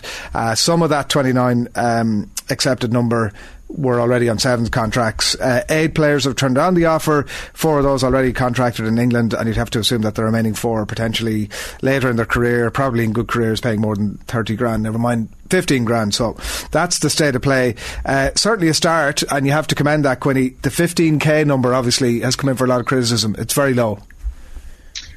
Yeah, it is low, but there has to be a starting point, Adrian. Um, you put everybody on 30,000 or, or more um, and it's it, it, it, reminds me of when I started with with contracts, with part time contracts, full time contracts, and some people actually turning down the opportunity to to to get a part time contract. It's a really tricky one because obviously if you're an individual and you have to make a decision like that to leave a job or change career or go full time at rugby, um, you think the money is the is the, is the thing that's probably um, well, it's a reality because if those players are moving to Dublin, it's getting accommodation, all that kind of stuff, to travel.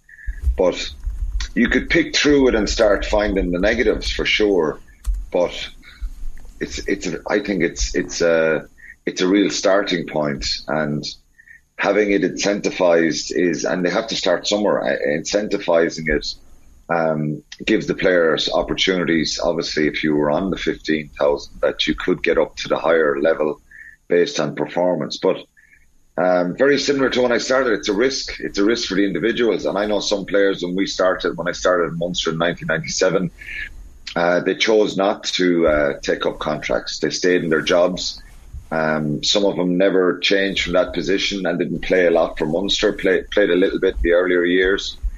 Um, but it wasn't there. It, it, it, wasn't what they wanted to do. It's a very difficult one, Adrian, here to come in and offer contracts 50, 60, 70,000 euro worth of contracts for, for, for individuals because, you know, it has to be real too for the IRFU as regards um, the game generating a return as well. But I think it's a really good like starting where, where is rugby in the sense of like, does it feel do the IRFU care enough about that, or do they feel that like the likes of Gaelic football and football are basically passing us by here in terms of women's sport?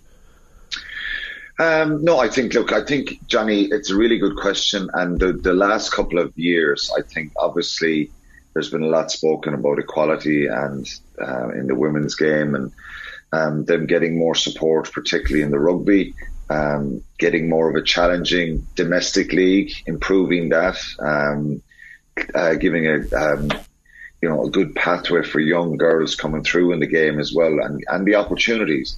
But it goes back to brass tacks, tacks particularly in a professional game. Um, you have to generate some sort of form of income as well, and, and at the moment, commercially, the women's game wouldn't generate uh, or balance the books, if you like. So.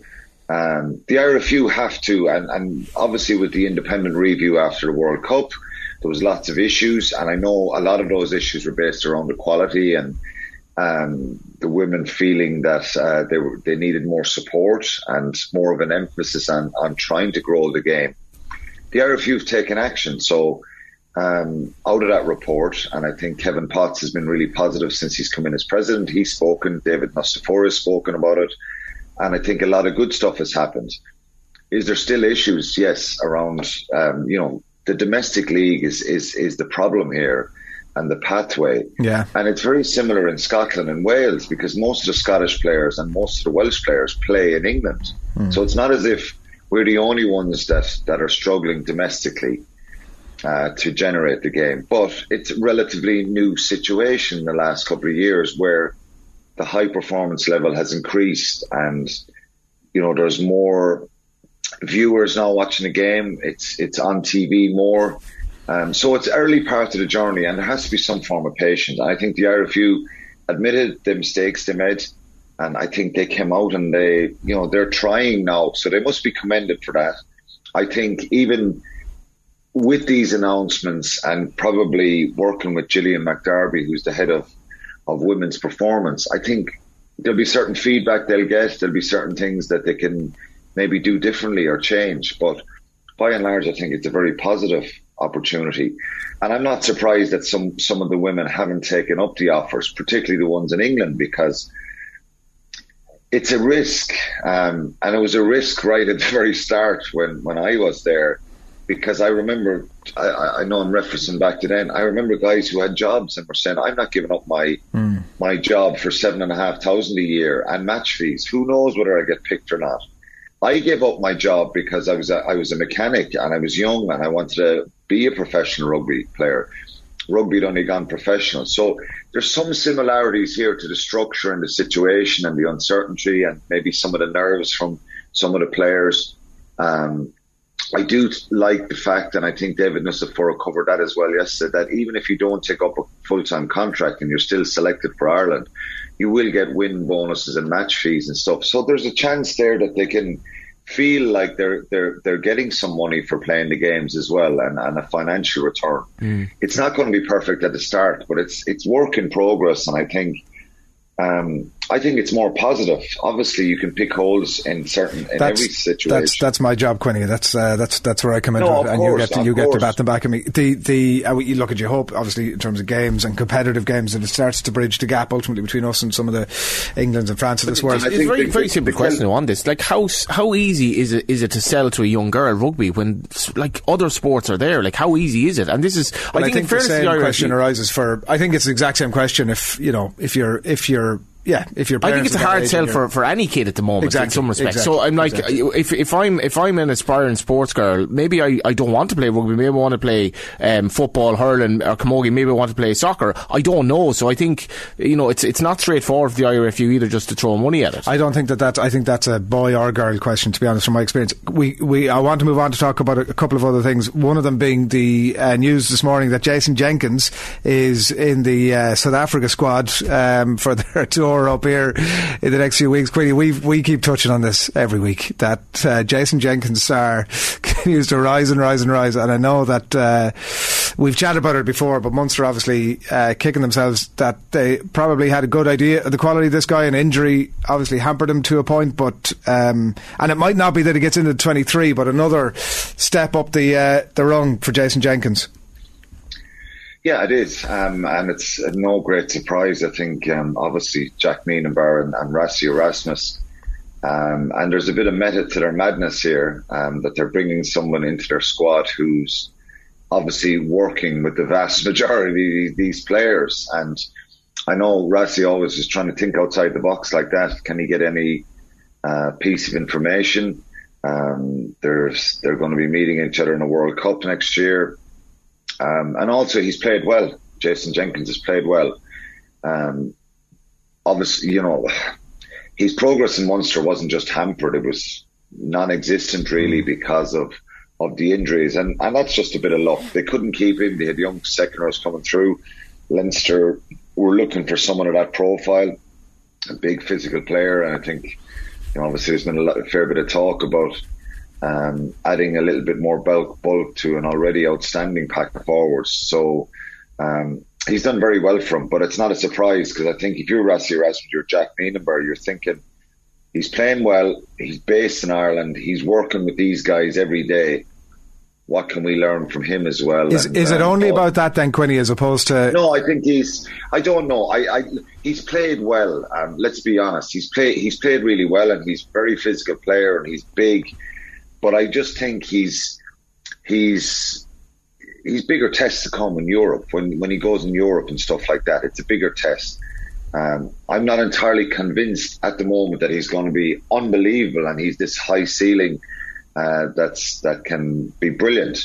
But that's not me saying that he's not this brilliant player. But I just think he needs to play more games, and if he can do it in in in your big European game and consistently, well then he's he's the real deal. Um, he certainly has the potential because physically he's a specimen, and um, it's not so. It's not the only reason he's been called in to, to pick his brains because he's working with James Ryan and Caelan Doris and Porter and Furlong and these guys, and even Dan Sheehan throwing the ball into the lineup.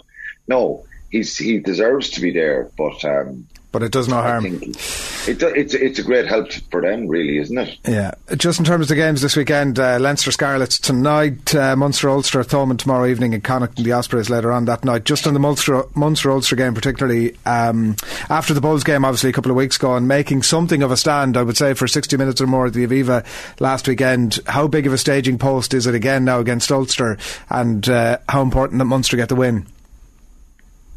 Well, it goes without saying the importance of getting a win. They've won two out of six. Um, they're ten points behind Ulster, so I know Dan McFarland won't won't want me saying this, but it's not a, the be all and end all of for Ulster winning. Um, it's a game away from home. They'll be disappointed um, what happened last week with the illness and stuff.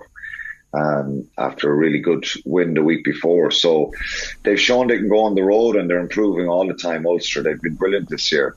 Um, obviously, they're going to miss a number of their, inter- their internationals as well, and a few injuries, and who knows what, what the effect of the illness last week will have them and the travel. But once they're down to the bare bones again, you know they've more injuries from last week as well as the internationals being away. Um, so it's uh, John John Kleyn uh, is a is a doubt. Thomas Ahern is a doubt. Um, they've, they've, you know, so many players away. There's talks that Simon Zebo, Mike Haley be, might be back, which would bolster their back three options. But um, yeah, I think they can take a little bit out from last week. That was the concern going into the game that it would be a number of steps backwards. Um, they lacked the quality at times to to hurt Leinster, but they fired some shots, and I think people were pleased with that. Um, You say but- people, what's what's the crowd like? To say if, if they lose to Ulster, like where uh, where is the crowd's patience in terms of the project? Um, it's been tested la- uh, the at start of the season, Johnny, but I think people are being realistic when you see the quality out in the field and, you know, 21, 22 players injured.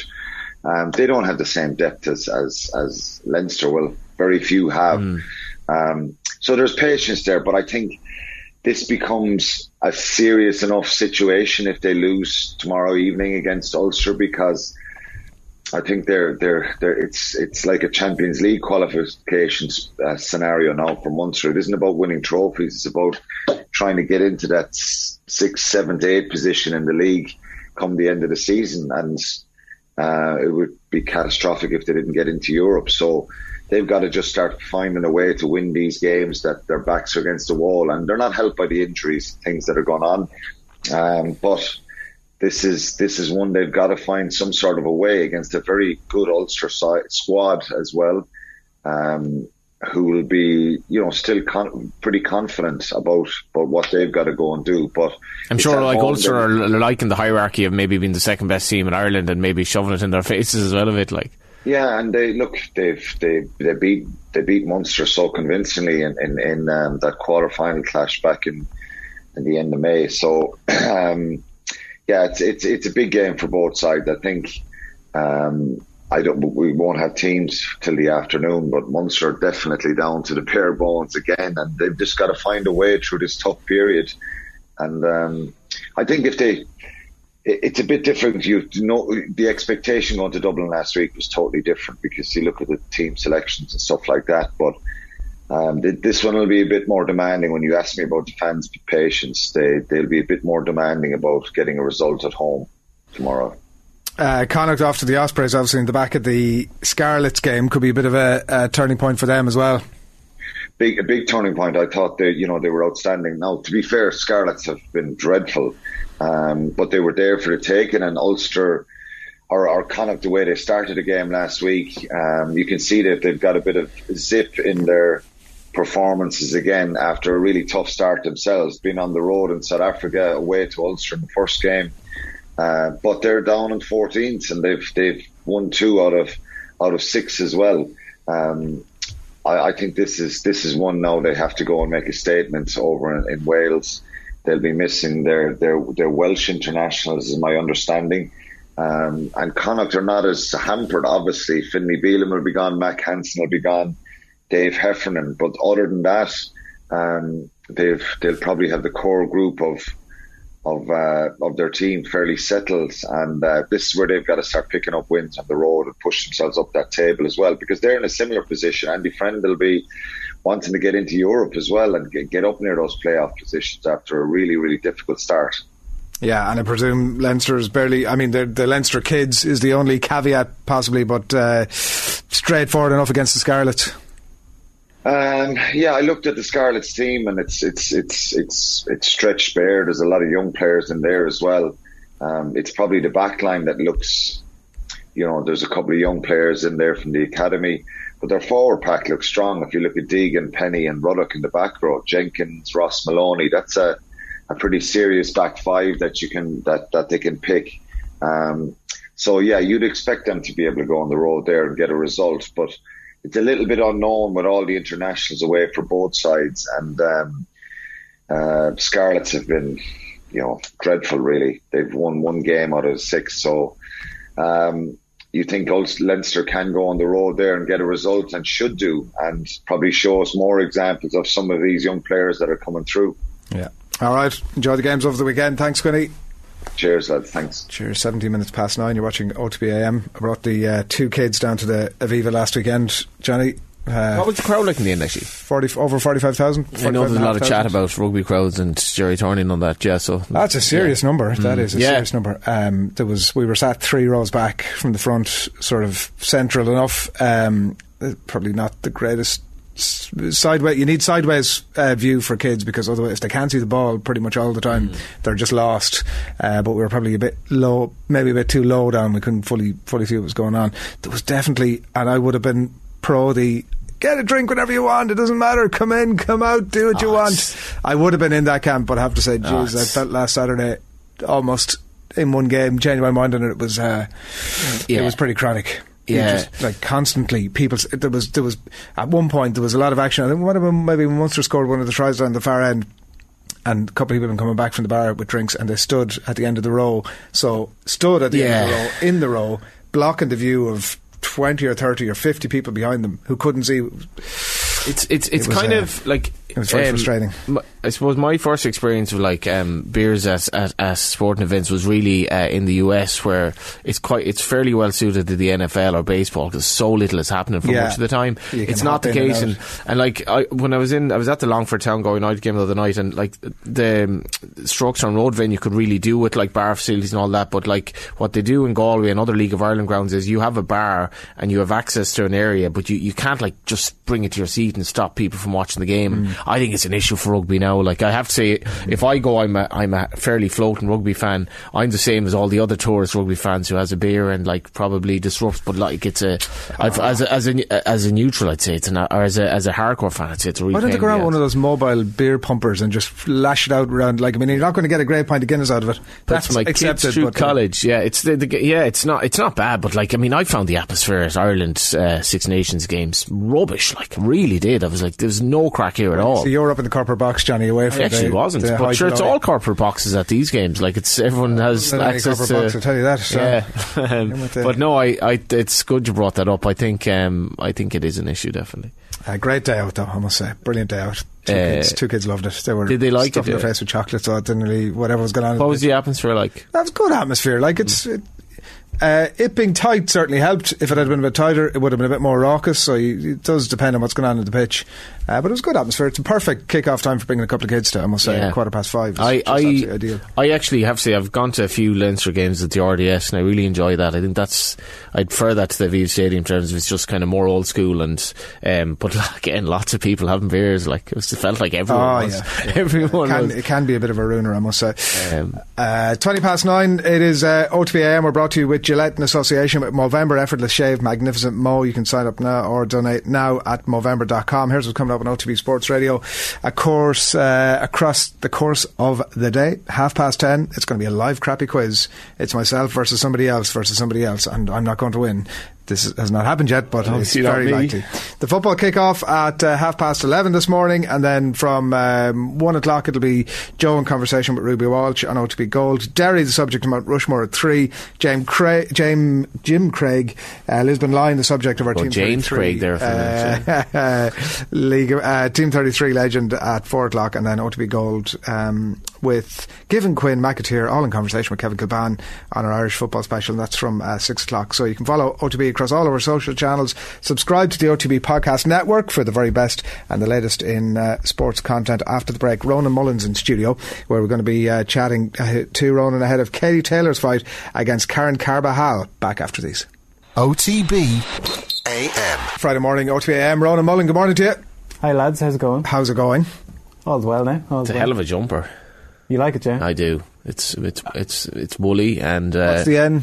I think it's it's some sort of cursory play at Michigan, the American Football University, but uh, I wouldn't be- like to be held to that, Adrian. Counter ironic as well. Mullen as It's well. definitely not a reminder of my initial, yeah. I, think it's- I, I don't need that on a Friday morning. Uh, Katie Taylor's fighting at Wembley tomorrow night. She's up against Karen Carabajal, and all the belts are on the line. Ronan, who is Karen Carabajal? Well, probably not overly known in this part of the world, given this is her first, first fight outside her native Argentina, and put together a decent um, resume if you're looking at the, the numericals. 19 and 0. She's got uh, two knockouts in her last couple of fights, so comes with a little bit of form, but it's all kind of you know relevant or relative to you know the caliber of opposition she's been fighting, and it's needless to say she's taking a huge jump up in standard here, and that's why the odds are being borne out as such. Katie Taylor's an like an unbackable favourite in this fight, and she's had a few like given that her like her CV is stacked with with big names and world title fights and unifications and you know all these different weight categories and so on. Like she has had a couple of these ones where although she says I treat every opponent the same and I fight to a level of standard regardless of the opposition, we have seen that that can be difficult. When, when a fighter comes to survive, Katie Taylor can't necessarily showcase what makes her such a standout star, and that's why she went into the Serrano fight actually as an underdog because her previous uh, fights were quite underwhelming on her part relative to her standards, and she showed that she can still turn it on when she's up against a top top operator. So I'd be cautious that this mightn't be vintage Katie Taylor like one of her greatest ever displays tomorrow, but it's a means to an end because you know the, the whole Croke Park notion is still on the horizon for next year. There's a, a million things to unpick there, Ronan, and we'll do that over the course of the next seven or eight or ten minutes. What um, the one thing that did strike me was that the Serrano fight, obviously, there was so much made about it for the very obvious reasons, and the quality of opposition is lesser here, albeit a, a big, obviously, venue and all that. What uh, this one really has came under the radar. It hasn't been a huge amount of chat about it at all, almost. Yeah, so it's coming on six years almost exactly since she made her debut at this same arena, Wembley Arena, And you'll recall then that came a little bit off Broadway as well. It was post Rio 2016, and we weren't quite sure what Katie Taylor's second act was going to look like because Rio, for all that it was, and what's what's come to pass and come to light in the years since, it, her, it wasn't her best display either. Mm. And we kind of thought maybe we've seen the best of Katie Taylor, and she did call um, call time on her amateur days. And professional boxing in the women's code, even six years ago, is unrecognisable to what it is now.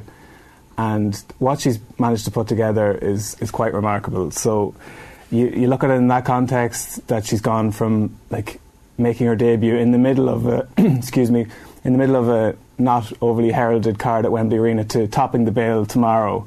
You know, speaks to the strides, and it's off the back of a huge event in London a couple of weeks ago where Claressa Shields and Savannah Marshall headlined. So, women's boxing has come on leaps and bounds, but to be fair to your point, relative to the pomp and circumstance which was around the Serrano fight, it felt we were talking about that a month in advance and a month after.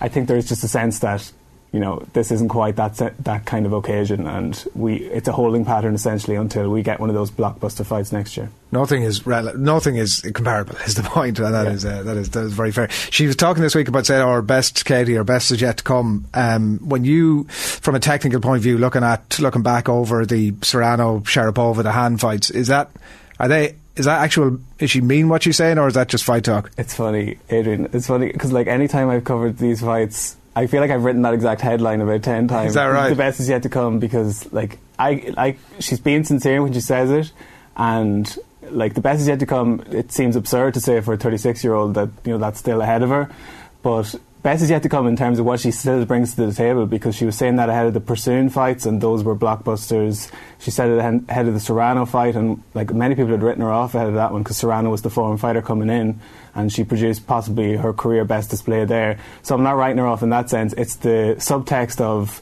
you know, I can I can show up regardless of the opponent. I I think there's enough body of proof that she does raise her game dependent on the opposition, and I think that will be borne out tomorrow as well. Can I ask you ask it a slightly different way? If if so, she's six years into the professional game, which is still like pretty young. Is she getting better as a professional fighter? Yeah, so like w- we would have spoken to Andy Lee and others in the early chapters of her professional career, and what would have been said was she was still segueing from that amateur style and trying to implement it in the professional game. People who remember 10 years ago the London 2012 games, possibly the first time many people would have seen her fight. It was that frenetic in and out, bob and weave energy, which is a fast paced sprint over a short distance, whereas, needless to say, professional boxing is different, segmented differently, and it's a longer distance.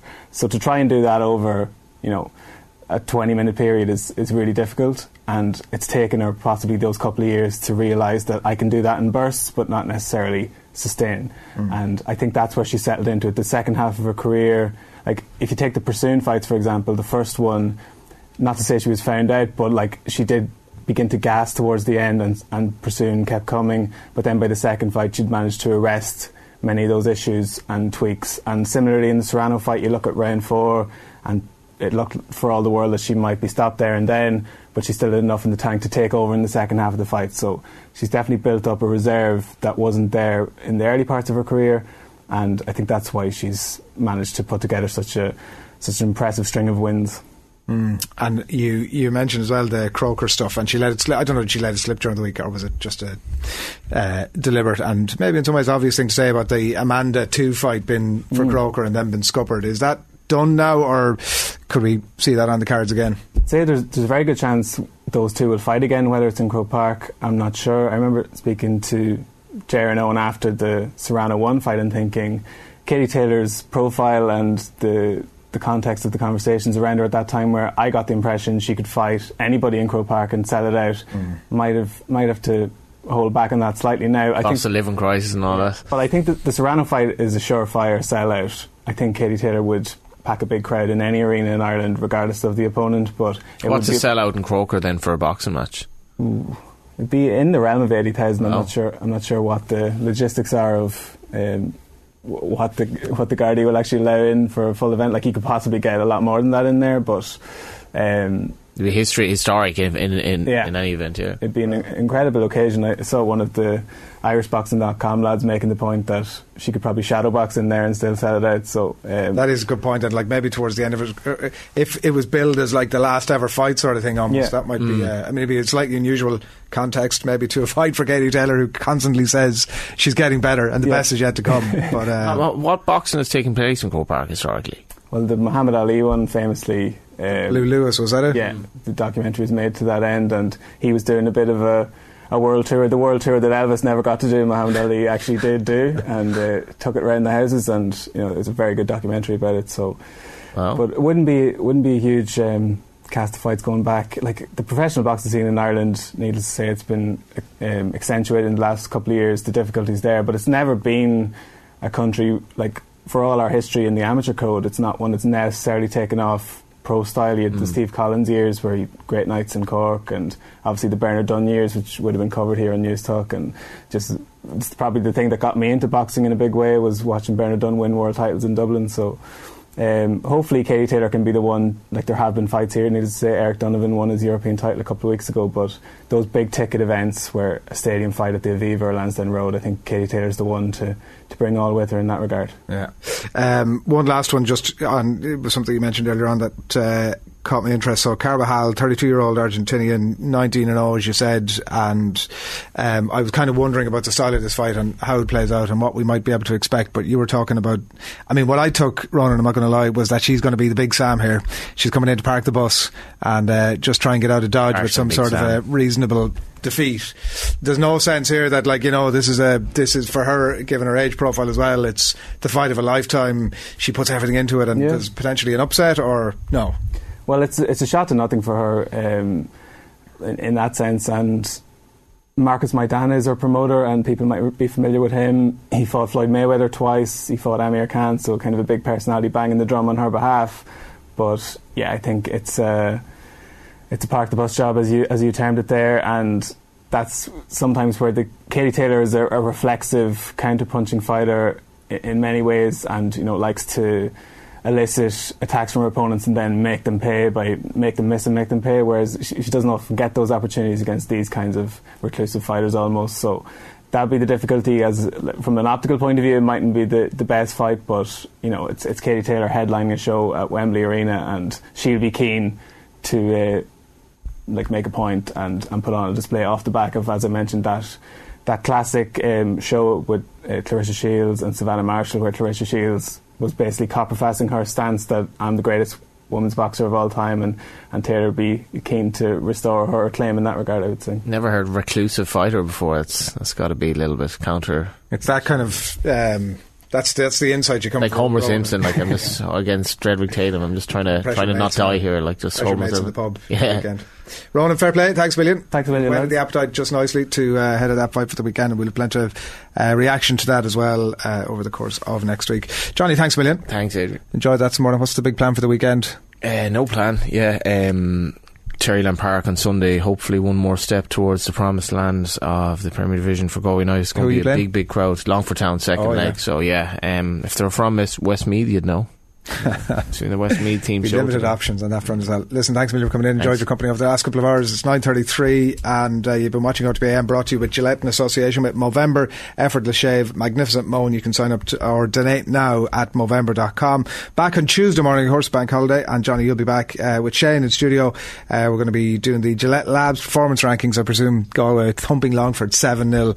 Will be uh, firmly in the green. Quinny is going to be back first. to uh, what? You heard it here You're first. going to be uh, Quinny's going to be back to talk about the rugby, and uh, we're going to hear as well.